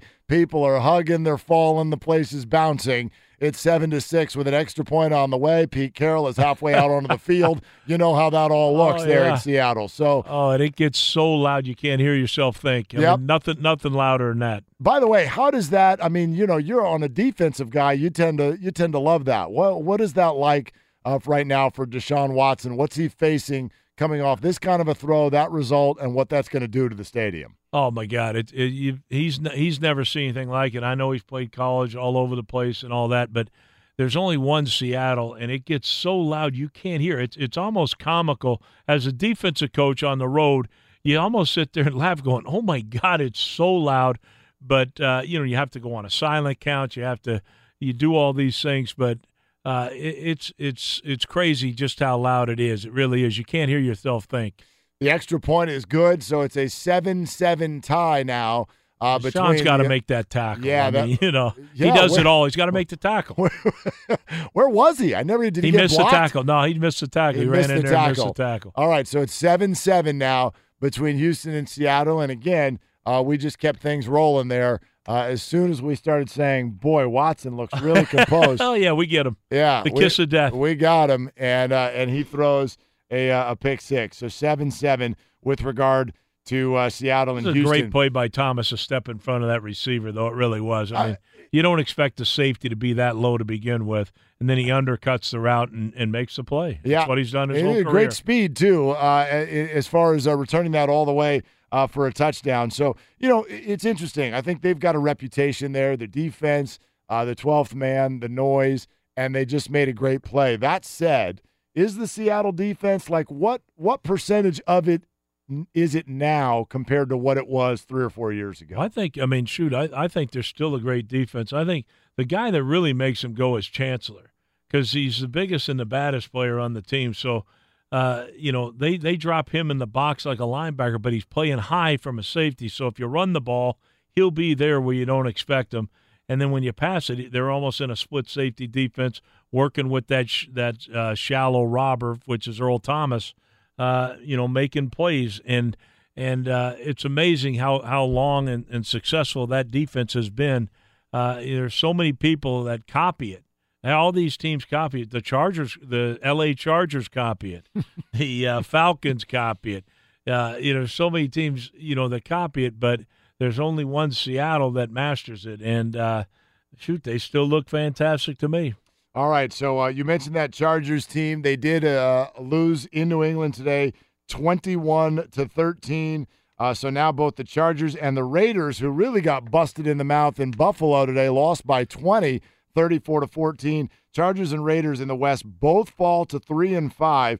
Uh, and what an opportunity that's presented now tomorrow night for the Kansas City Chiefs at home, having lost two in a row, to really kind of get themselves back on track if they can beat an injury depleted Denver Broncos team. That knocks the Broncos back to three and four and would send the Chiefs to six and two. Uh, and they really would have, uh, again, opened up some space between them and the rest of the division. Could you imagine if Denver wins the game? Then about that? everybody's in in the uh, in the hunt, which Every- is crazy. completely, which is what you we kind of expected out of the AFC West, but uh, it wasn't really shaping up that way. And quite frankly, I'll be honest, uh, you know, if the Chiefs do win that game tomorrow night, I would have to say that you, you we'd have to be a little disappointed in the AFC West in that three of those four teams would have a losing record. Yeah, I mean it's surprising, but this whole season has been like that. It's been uh, uh, up and down all over the league. There's no real dominant team. Uh, if you picked one, it'd be Kansas City, and now they go lose two games in a row. Yep. And look, there's tougher. You know, that that playing Denver's not easy. I mean, they've got the number one uh, defense in football, So that's not easy playing. Where even if you're playing at home, that's not easy to play against Denver. But uh, their offense has been bad. They've had injuries. The quarterback play has been terrible. But uh, you know that's still going to be an awfully hard game for them. Yeah, we'll check that one out. But the other thought that kind of goes into your mind is you look at some of these teams that are middling around 500 or a little bit below. Uh, if if the Chiefs do win tomorrow night, create that space. What about wild card possibilities? You look at some of the other divisions out there, uh, and because maybe they don't have any dominant teams in them, I'm thinking about the AFC South and whatnot. The Titans, the Jags, the Texans, they're all sitting at 500 or a little bit better. Right. Um, and and maybe the weakness of that division will actually help some of those teams stay in the wild card hunt. Right, definitely, and you got to add Buffalo to that mix No too. doubt. They're, they're five and two, and Five they and play two. the Jets on Thursday, so they could easily be six and two. So uh, you know they would look like a playoff team, which they haven't been in the playoffs in 17 years. So uh, yeah, it's a lot of craziness, but it'll all sort its way out. You know, it always changes when the snow starts flying. The, the games start counting, and, and it's going to come down to the wire. But uh, I think that's going to be a terrific game uh, tomorrow night. Meantime, in Washington, just about to kick the ball into the air between the Cowboys and the Redskins, and the fact that the Eagles have put the finishing touches on the 49ers 33 to 10 is the final score there today makes this game all the more bigger. It's already a big one, but the the Eagles are now sitting at 7 and 1 and these Cowboys and Redskins both come into this game at 3 and 3. The loser of this football game falls what? Almost a full 4 games behind right. the Eagles. Yeah, you'd be done pretty much. So, uh, you know, it's a must win, and I know it's it's early in the season, but it actually is. If you if you plan on winning the division, it's a must win. Other than that, you're playing for second, trying to get in the playoffs. But uh, this is definitely a must win for somebody. It's going to uh, catapult somebody's season going forward, and it's going to crush somebody uh, if they lose the game. And we'll add the Detroit Lions to that conversation as well with their game coming up tonight. They host the Pittsburgh Steelers at 3 and 3. Now that the Vikings are 6 and 2, Packers ahead of the Lions as well in the NFC North with a bye this week at 4 and 3, but we know uh, maybe we're not too bullish on the Packers second half of the season being that Aaron Rodgers won't be there to play. So what opportunities do you see for the Lions and what kind of importance or chance do you give them in this game tonight? Well, early in the season, the Lions were playing as good as anybody. It's just been the last two weeks they have stunk up the place on defense, and uh, and they're actually struggling on offense. They're only average they're averaging less than 300 yards a game, and in today's football, that's unheard of. So so they're struggling offensively. It's it's obviously the offensive line play has been been poor for them. So that's that's tough. But their defense is not playing well. So look, it's it's another game that the Lions have to reestablish themselves as a good football team, and and to beat a good uh, Pittsburgh Steeler uh, team. That's not going to be easy at all. Opening play from scrimmage for the Dallas Cowboys, Ezekiel Elliott fumbles and the Redskins recover. And Wow. taking a look at the slow mo replay, indeed, it was a fumble ball out before the knees hit. So the Redskins right away. Uh, what'd you see on this play, Coach? They're going to get the ball in really good position. Oh, there's no doubt, and and this will be one of those things that are reviewed to see if his knee was down, the whole thing. But uh, man, that, that you can't start a game worse except unless, unless you fumble the opening kickoff.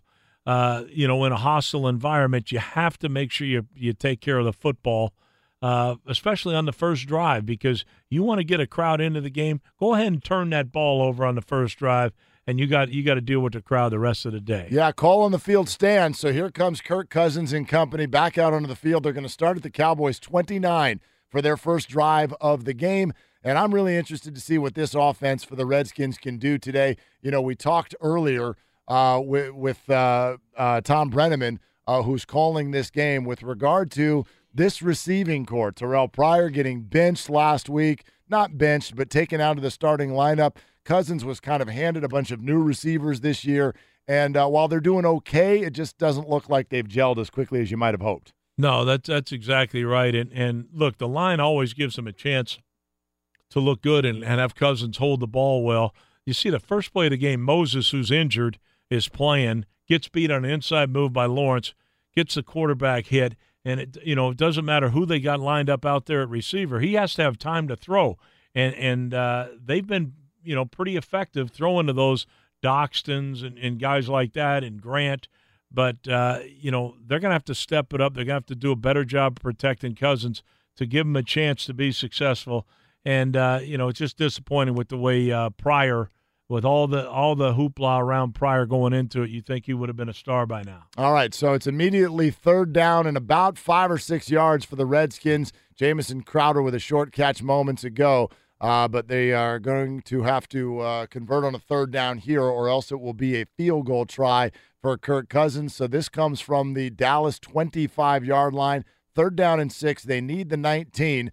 Cousins out of the shotgun, looking over the middle of the field, throws complete short, two yards shy of the first down. So it's going to be a field goal try for the Redskins. Uh, we'll let you know the result of that one. Let's get Gascon in here, get up to date on everything that is out and about here on week eight and beyond. Yeah, guys, the bigger story in that game, too, with Washington's offense, they got three offensive linemen that are regular starters that are out of this ball game. So curious how this game goes along and see if they can wear down the Dallas Cowboys up front. Meanwhile, the other game that's going on right now in Seattle, Houston Texans and the Seattle Seahawks are tied at seven apiece. Will Fuller, another TD grab. Earl Thomas, though, had a pick six. And Lamar Miller from just four yards out just scored. So it went from 7 7, 13 7 now. Houston penning a PAT. Earlier today, quite a shocking win in Buffalo. Offset I formation to the left side, double tight ends. The snap. And Tyrod hands it off to Shady. He's in the clear. He's going to score. 25 20, 10 5. McCoy wasting time into the end zone. Touchdown! Touchdown, Buffalo! Touchdown, LeSean McCoy! Now, Mark and uh, Coach Ryan, I heard all morning long from your executive producer about how good the Raiders' run defense is. Was Yeah. so. Shady, 27 carries for 151 yards and one TD, 34 14. Bills triumphant. They're 5 and 2 now in the Yep. season. Yep. Uh, Bengals come from behind to shock the Colts 24 to thir- uh, 23.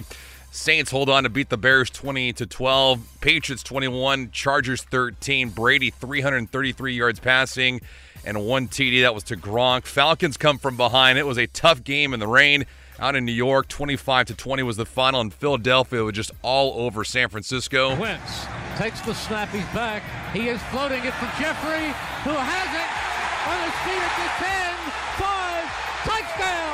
Alshon Jeffery. He broke away from Witherspoon. Take your pick on the best team in the National Football League. Eagles 7 and 1 now this year. They thumped the 49ers 33 to 10. Carson Wentz 211 yards passing and two TDs. In Major League Baseball, Washington Nationals have announced that Dave Martinez is their new manager. Oakland A's Bruce Maxwell was arrested in Scottsdale after a female food delivery person had alleged that he pointed a gun at her. He's been uh, charged with aggravated assault with a deadly weapon and also disorderly conduct.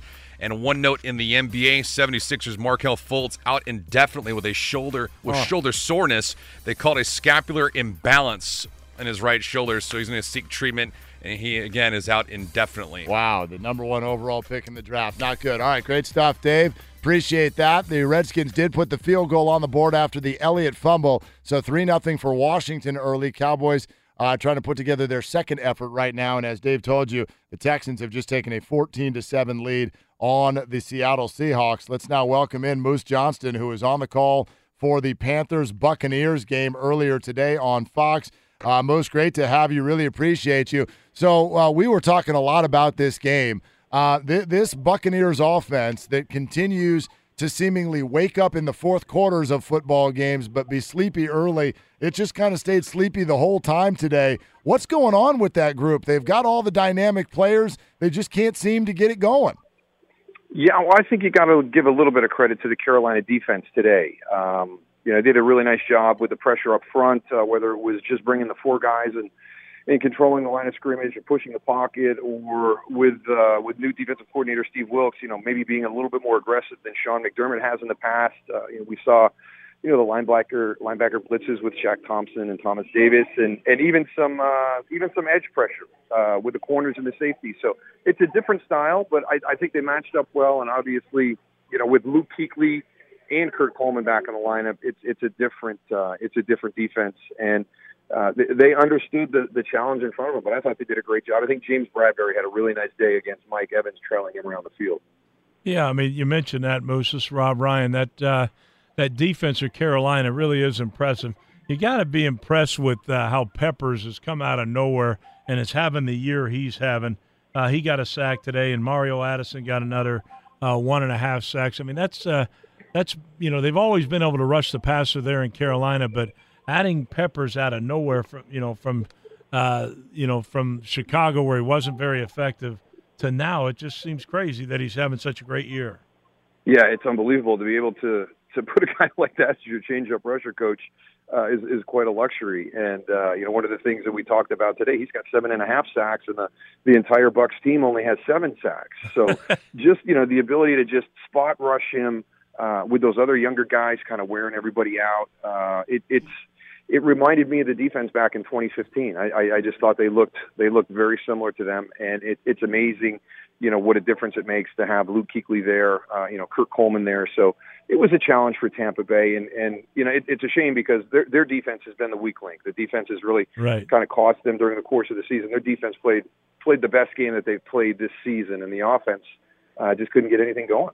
Yeah, Moose- well, go ahead. Oh no, I was going to say Moose Johnston joining us right now, Fox Sports Radio. After the Panthers beat the Bucs seventeen to three. Moose, the other side to it, uh, the Panthers get a win. They're five and three. Uh, that's a solid first half, but there's been so much just kind of I don't know if I want to call it negative press, but you know all the talk about Cam Newton, and and, and today he's again their leading rusher. I, I I just feel like that team's not going to get to where they want to go until something better comes out of their running game. What do you what do you see there?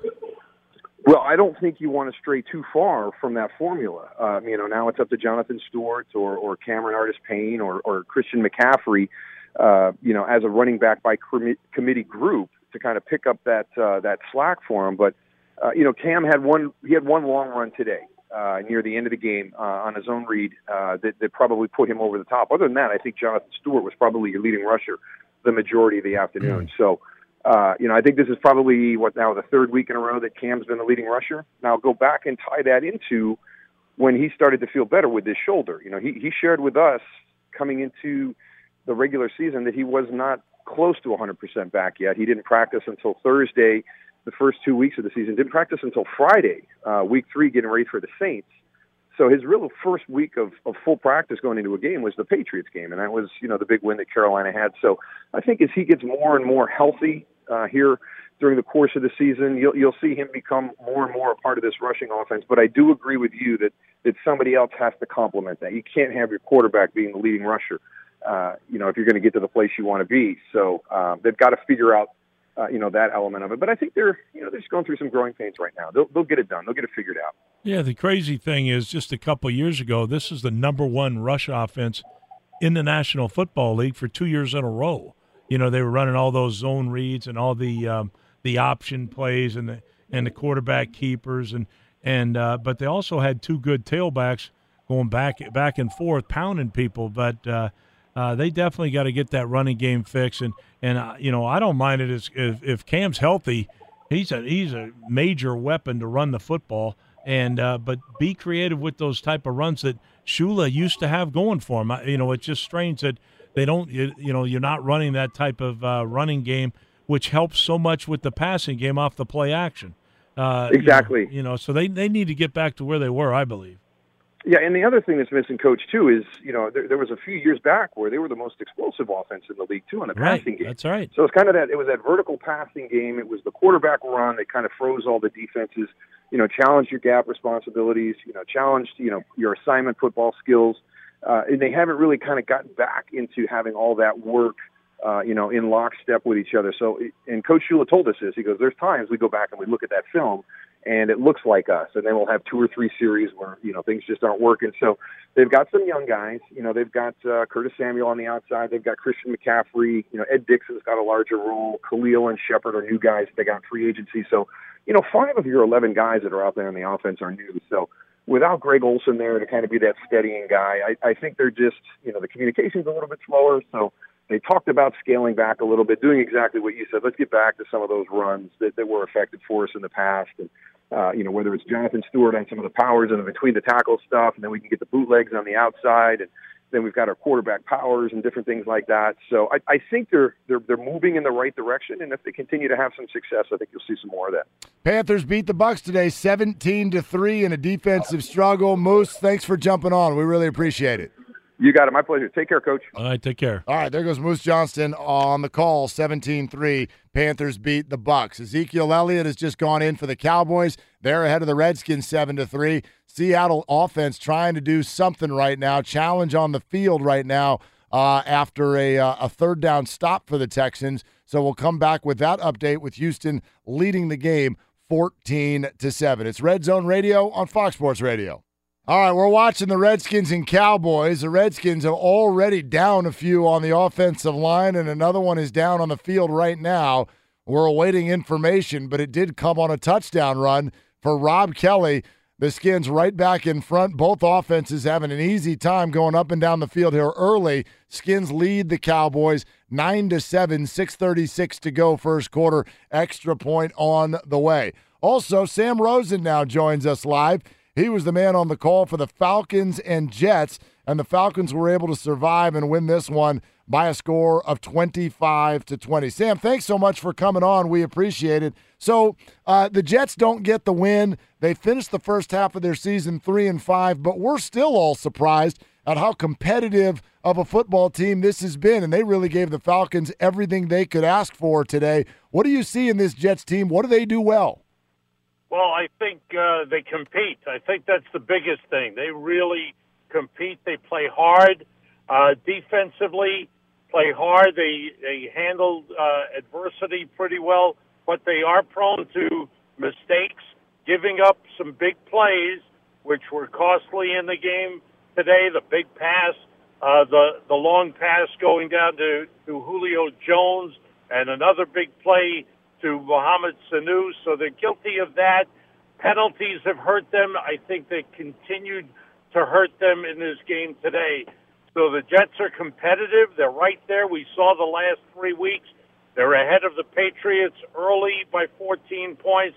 They're ahead in the fourth quarter last week with Miami uh, up over 14 point, up 14 points in the fourth quarter. Let that get away. And today they led for a good most of the game into the fourth quarter, and uh, and the Falcons took it away from them.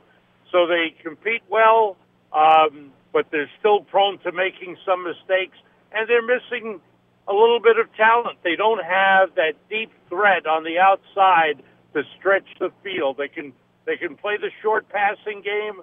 Uh, they can run the ball okay, though they didn't run great today. But they don't have that deep threat on the outside. Right, I, I believe that. This is Rob Ryan, Sam. That uh, the the Anderson kid had a, had a big game. Those six catches, 104 yards. Um, that has to be a positive for him. But but I'm with you. It's it's amazing how productive they've been on offense. You got to take your hat off to uh, to John Morton, there, the offensive coordinator, who's been able to move the football on just about every team in the league without the great receiving corps. I mean, or without a good receiving corps. Uh, it's really guy's done a great job out there on offense, hasn't he? Uh, you're right on the money, Rob. And I think you saw they want to use uh, Seferian Jenkins, the big tight end. They used him a little bit. They threw the touchdown pass to Tomlinson, so they get some uh, productivity from the tight ends. Uh, the receivers are possession receivers. Kearse, you know, has been around the league, solid guy, but he's he's in that uh, 15 yard range. Kerley the same way. Now Anderson has a little speed, but he's still not that deep threat. They made uh, good use of him. They want to use the backs out of the backfield uh, also. But you're right, John has done a good job. And the other factor is Josh McCown's had a good season. He didn't throw any interceptions today. Um, he's uh, he's thrown 12 touchdown passes. His completion percentage is up around 70 percent. So all those factors have uh, made the offense do a good job, but they still need a little bit more. They have to remain mistake free if they're going to win. What's going on with their pass rush? They're just not getting many sacks anymore. They that used to be a strong, you know, that D line had all those players on it, and I know they've had a few injuries. They and they got they lost Richardson via trade, but they're just not getting sacks on the quarterback this year. Uh, I mean, really at an alarming rate compared to you know, just how successful they've been in the past. Yeah, you're right about that, Rob. They got their first sack by a D lineman today when Wilkerson got it. I think two things to note.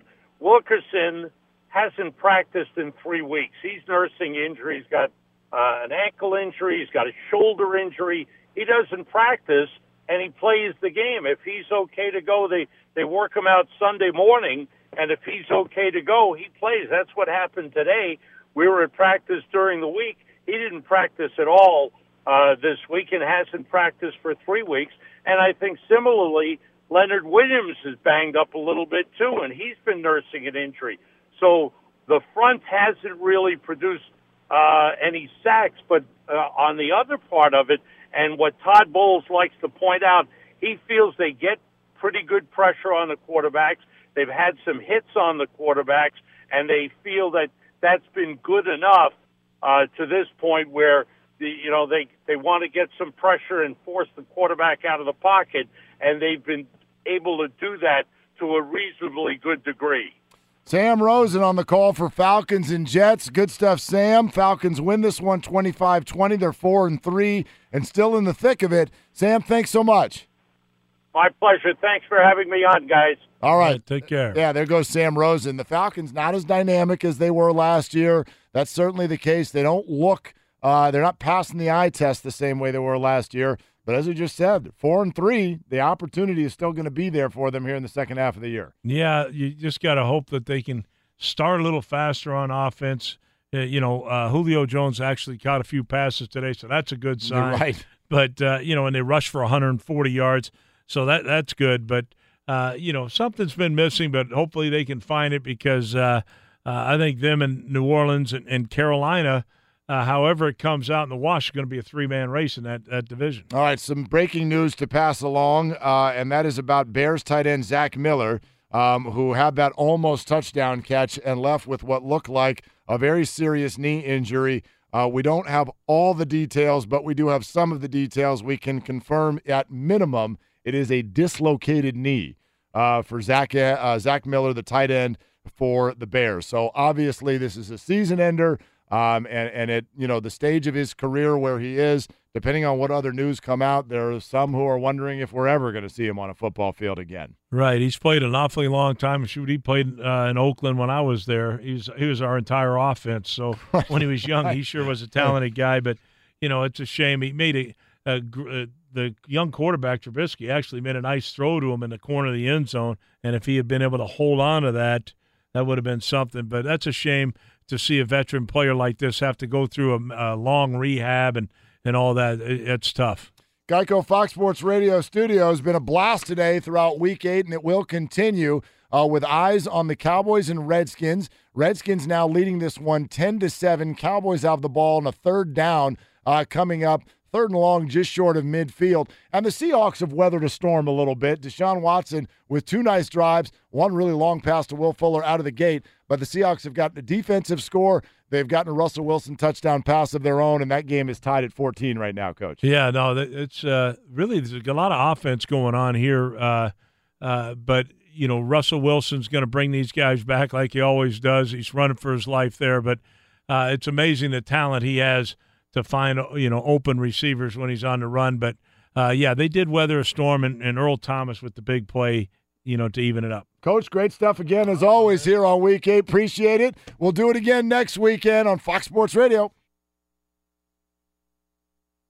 At Bet365, we don't do ordinary. We believe that every sport should be epic. Every home run, every hit, every inning, every play. From the moments that are legendary to the ones that fly under the radar. See for yourself when you sign up today and get $150 in bonus bets when you bet just $5. Whatever the sport, whatever the moment, it's never ordinary at Bet365. 21 plus only must be present in Ohio. If you or someone you know has a gambling problem and wants help, call 1-800-GAMBLER. Terms and conditions apply.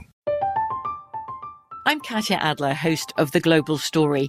Over the last 25 years, I've covered conflicts in the Middle East, political and economic crises in Europe, drug cartels in Mexico. Now I'm covering the stories behind the news all over the world in conversation with those who break it. Join me Monday to Friday to find out what's happening, why, and what it all means. Follow the global story from the BBC wherever you listen to podcasts. Xfinity has free premium networks for everyone this month, no matter what kind of entertainment you love. Addicted to true crime? Catch killer cases and more spine-tingling shows on A&E Crime Central. Crave adventure? Explore Asian action movies on Hayya. Searching for something extreme? Check out skating, snowboarding, and more on Fuel TV Plus, the global home of action sports. And find crowd-pleasing bops on iHeartRadio's Hit Nation playlist. There's new free shows and movies to love every week. Say free this week in your Xfinity voice remote.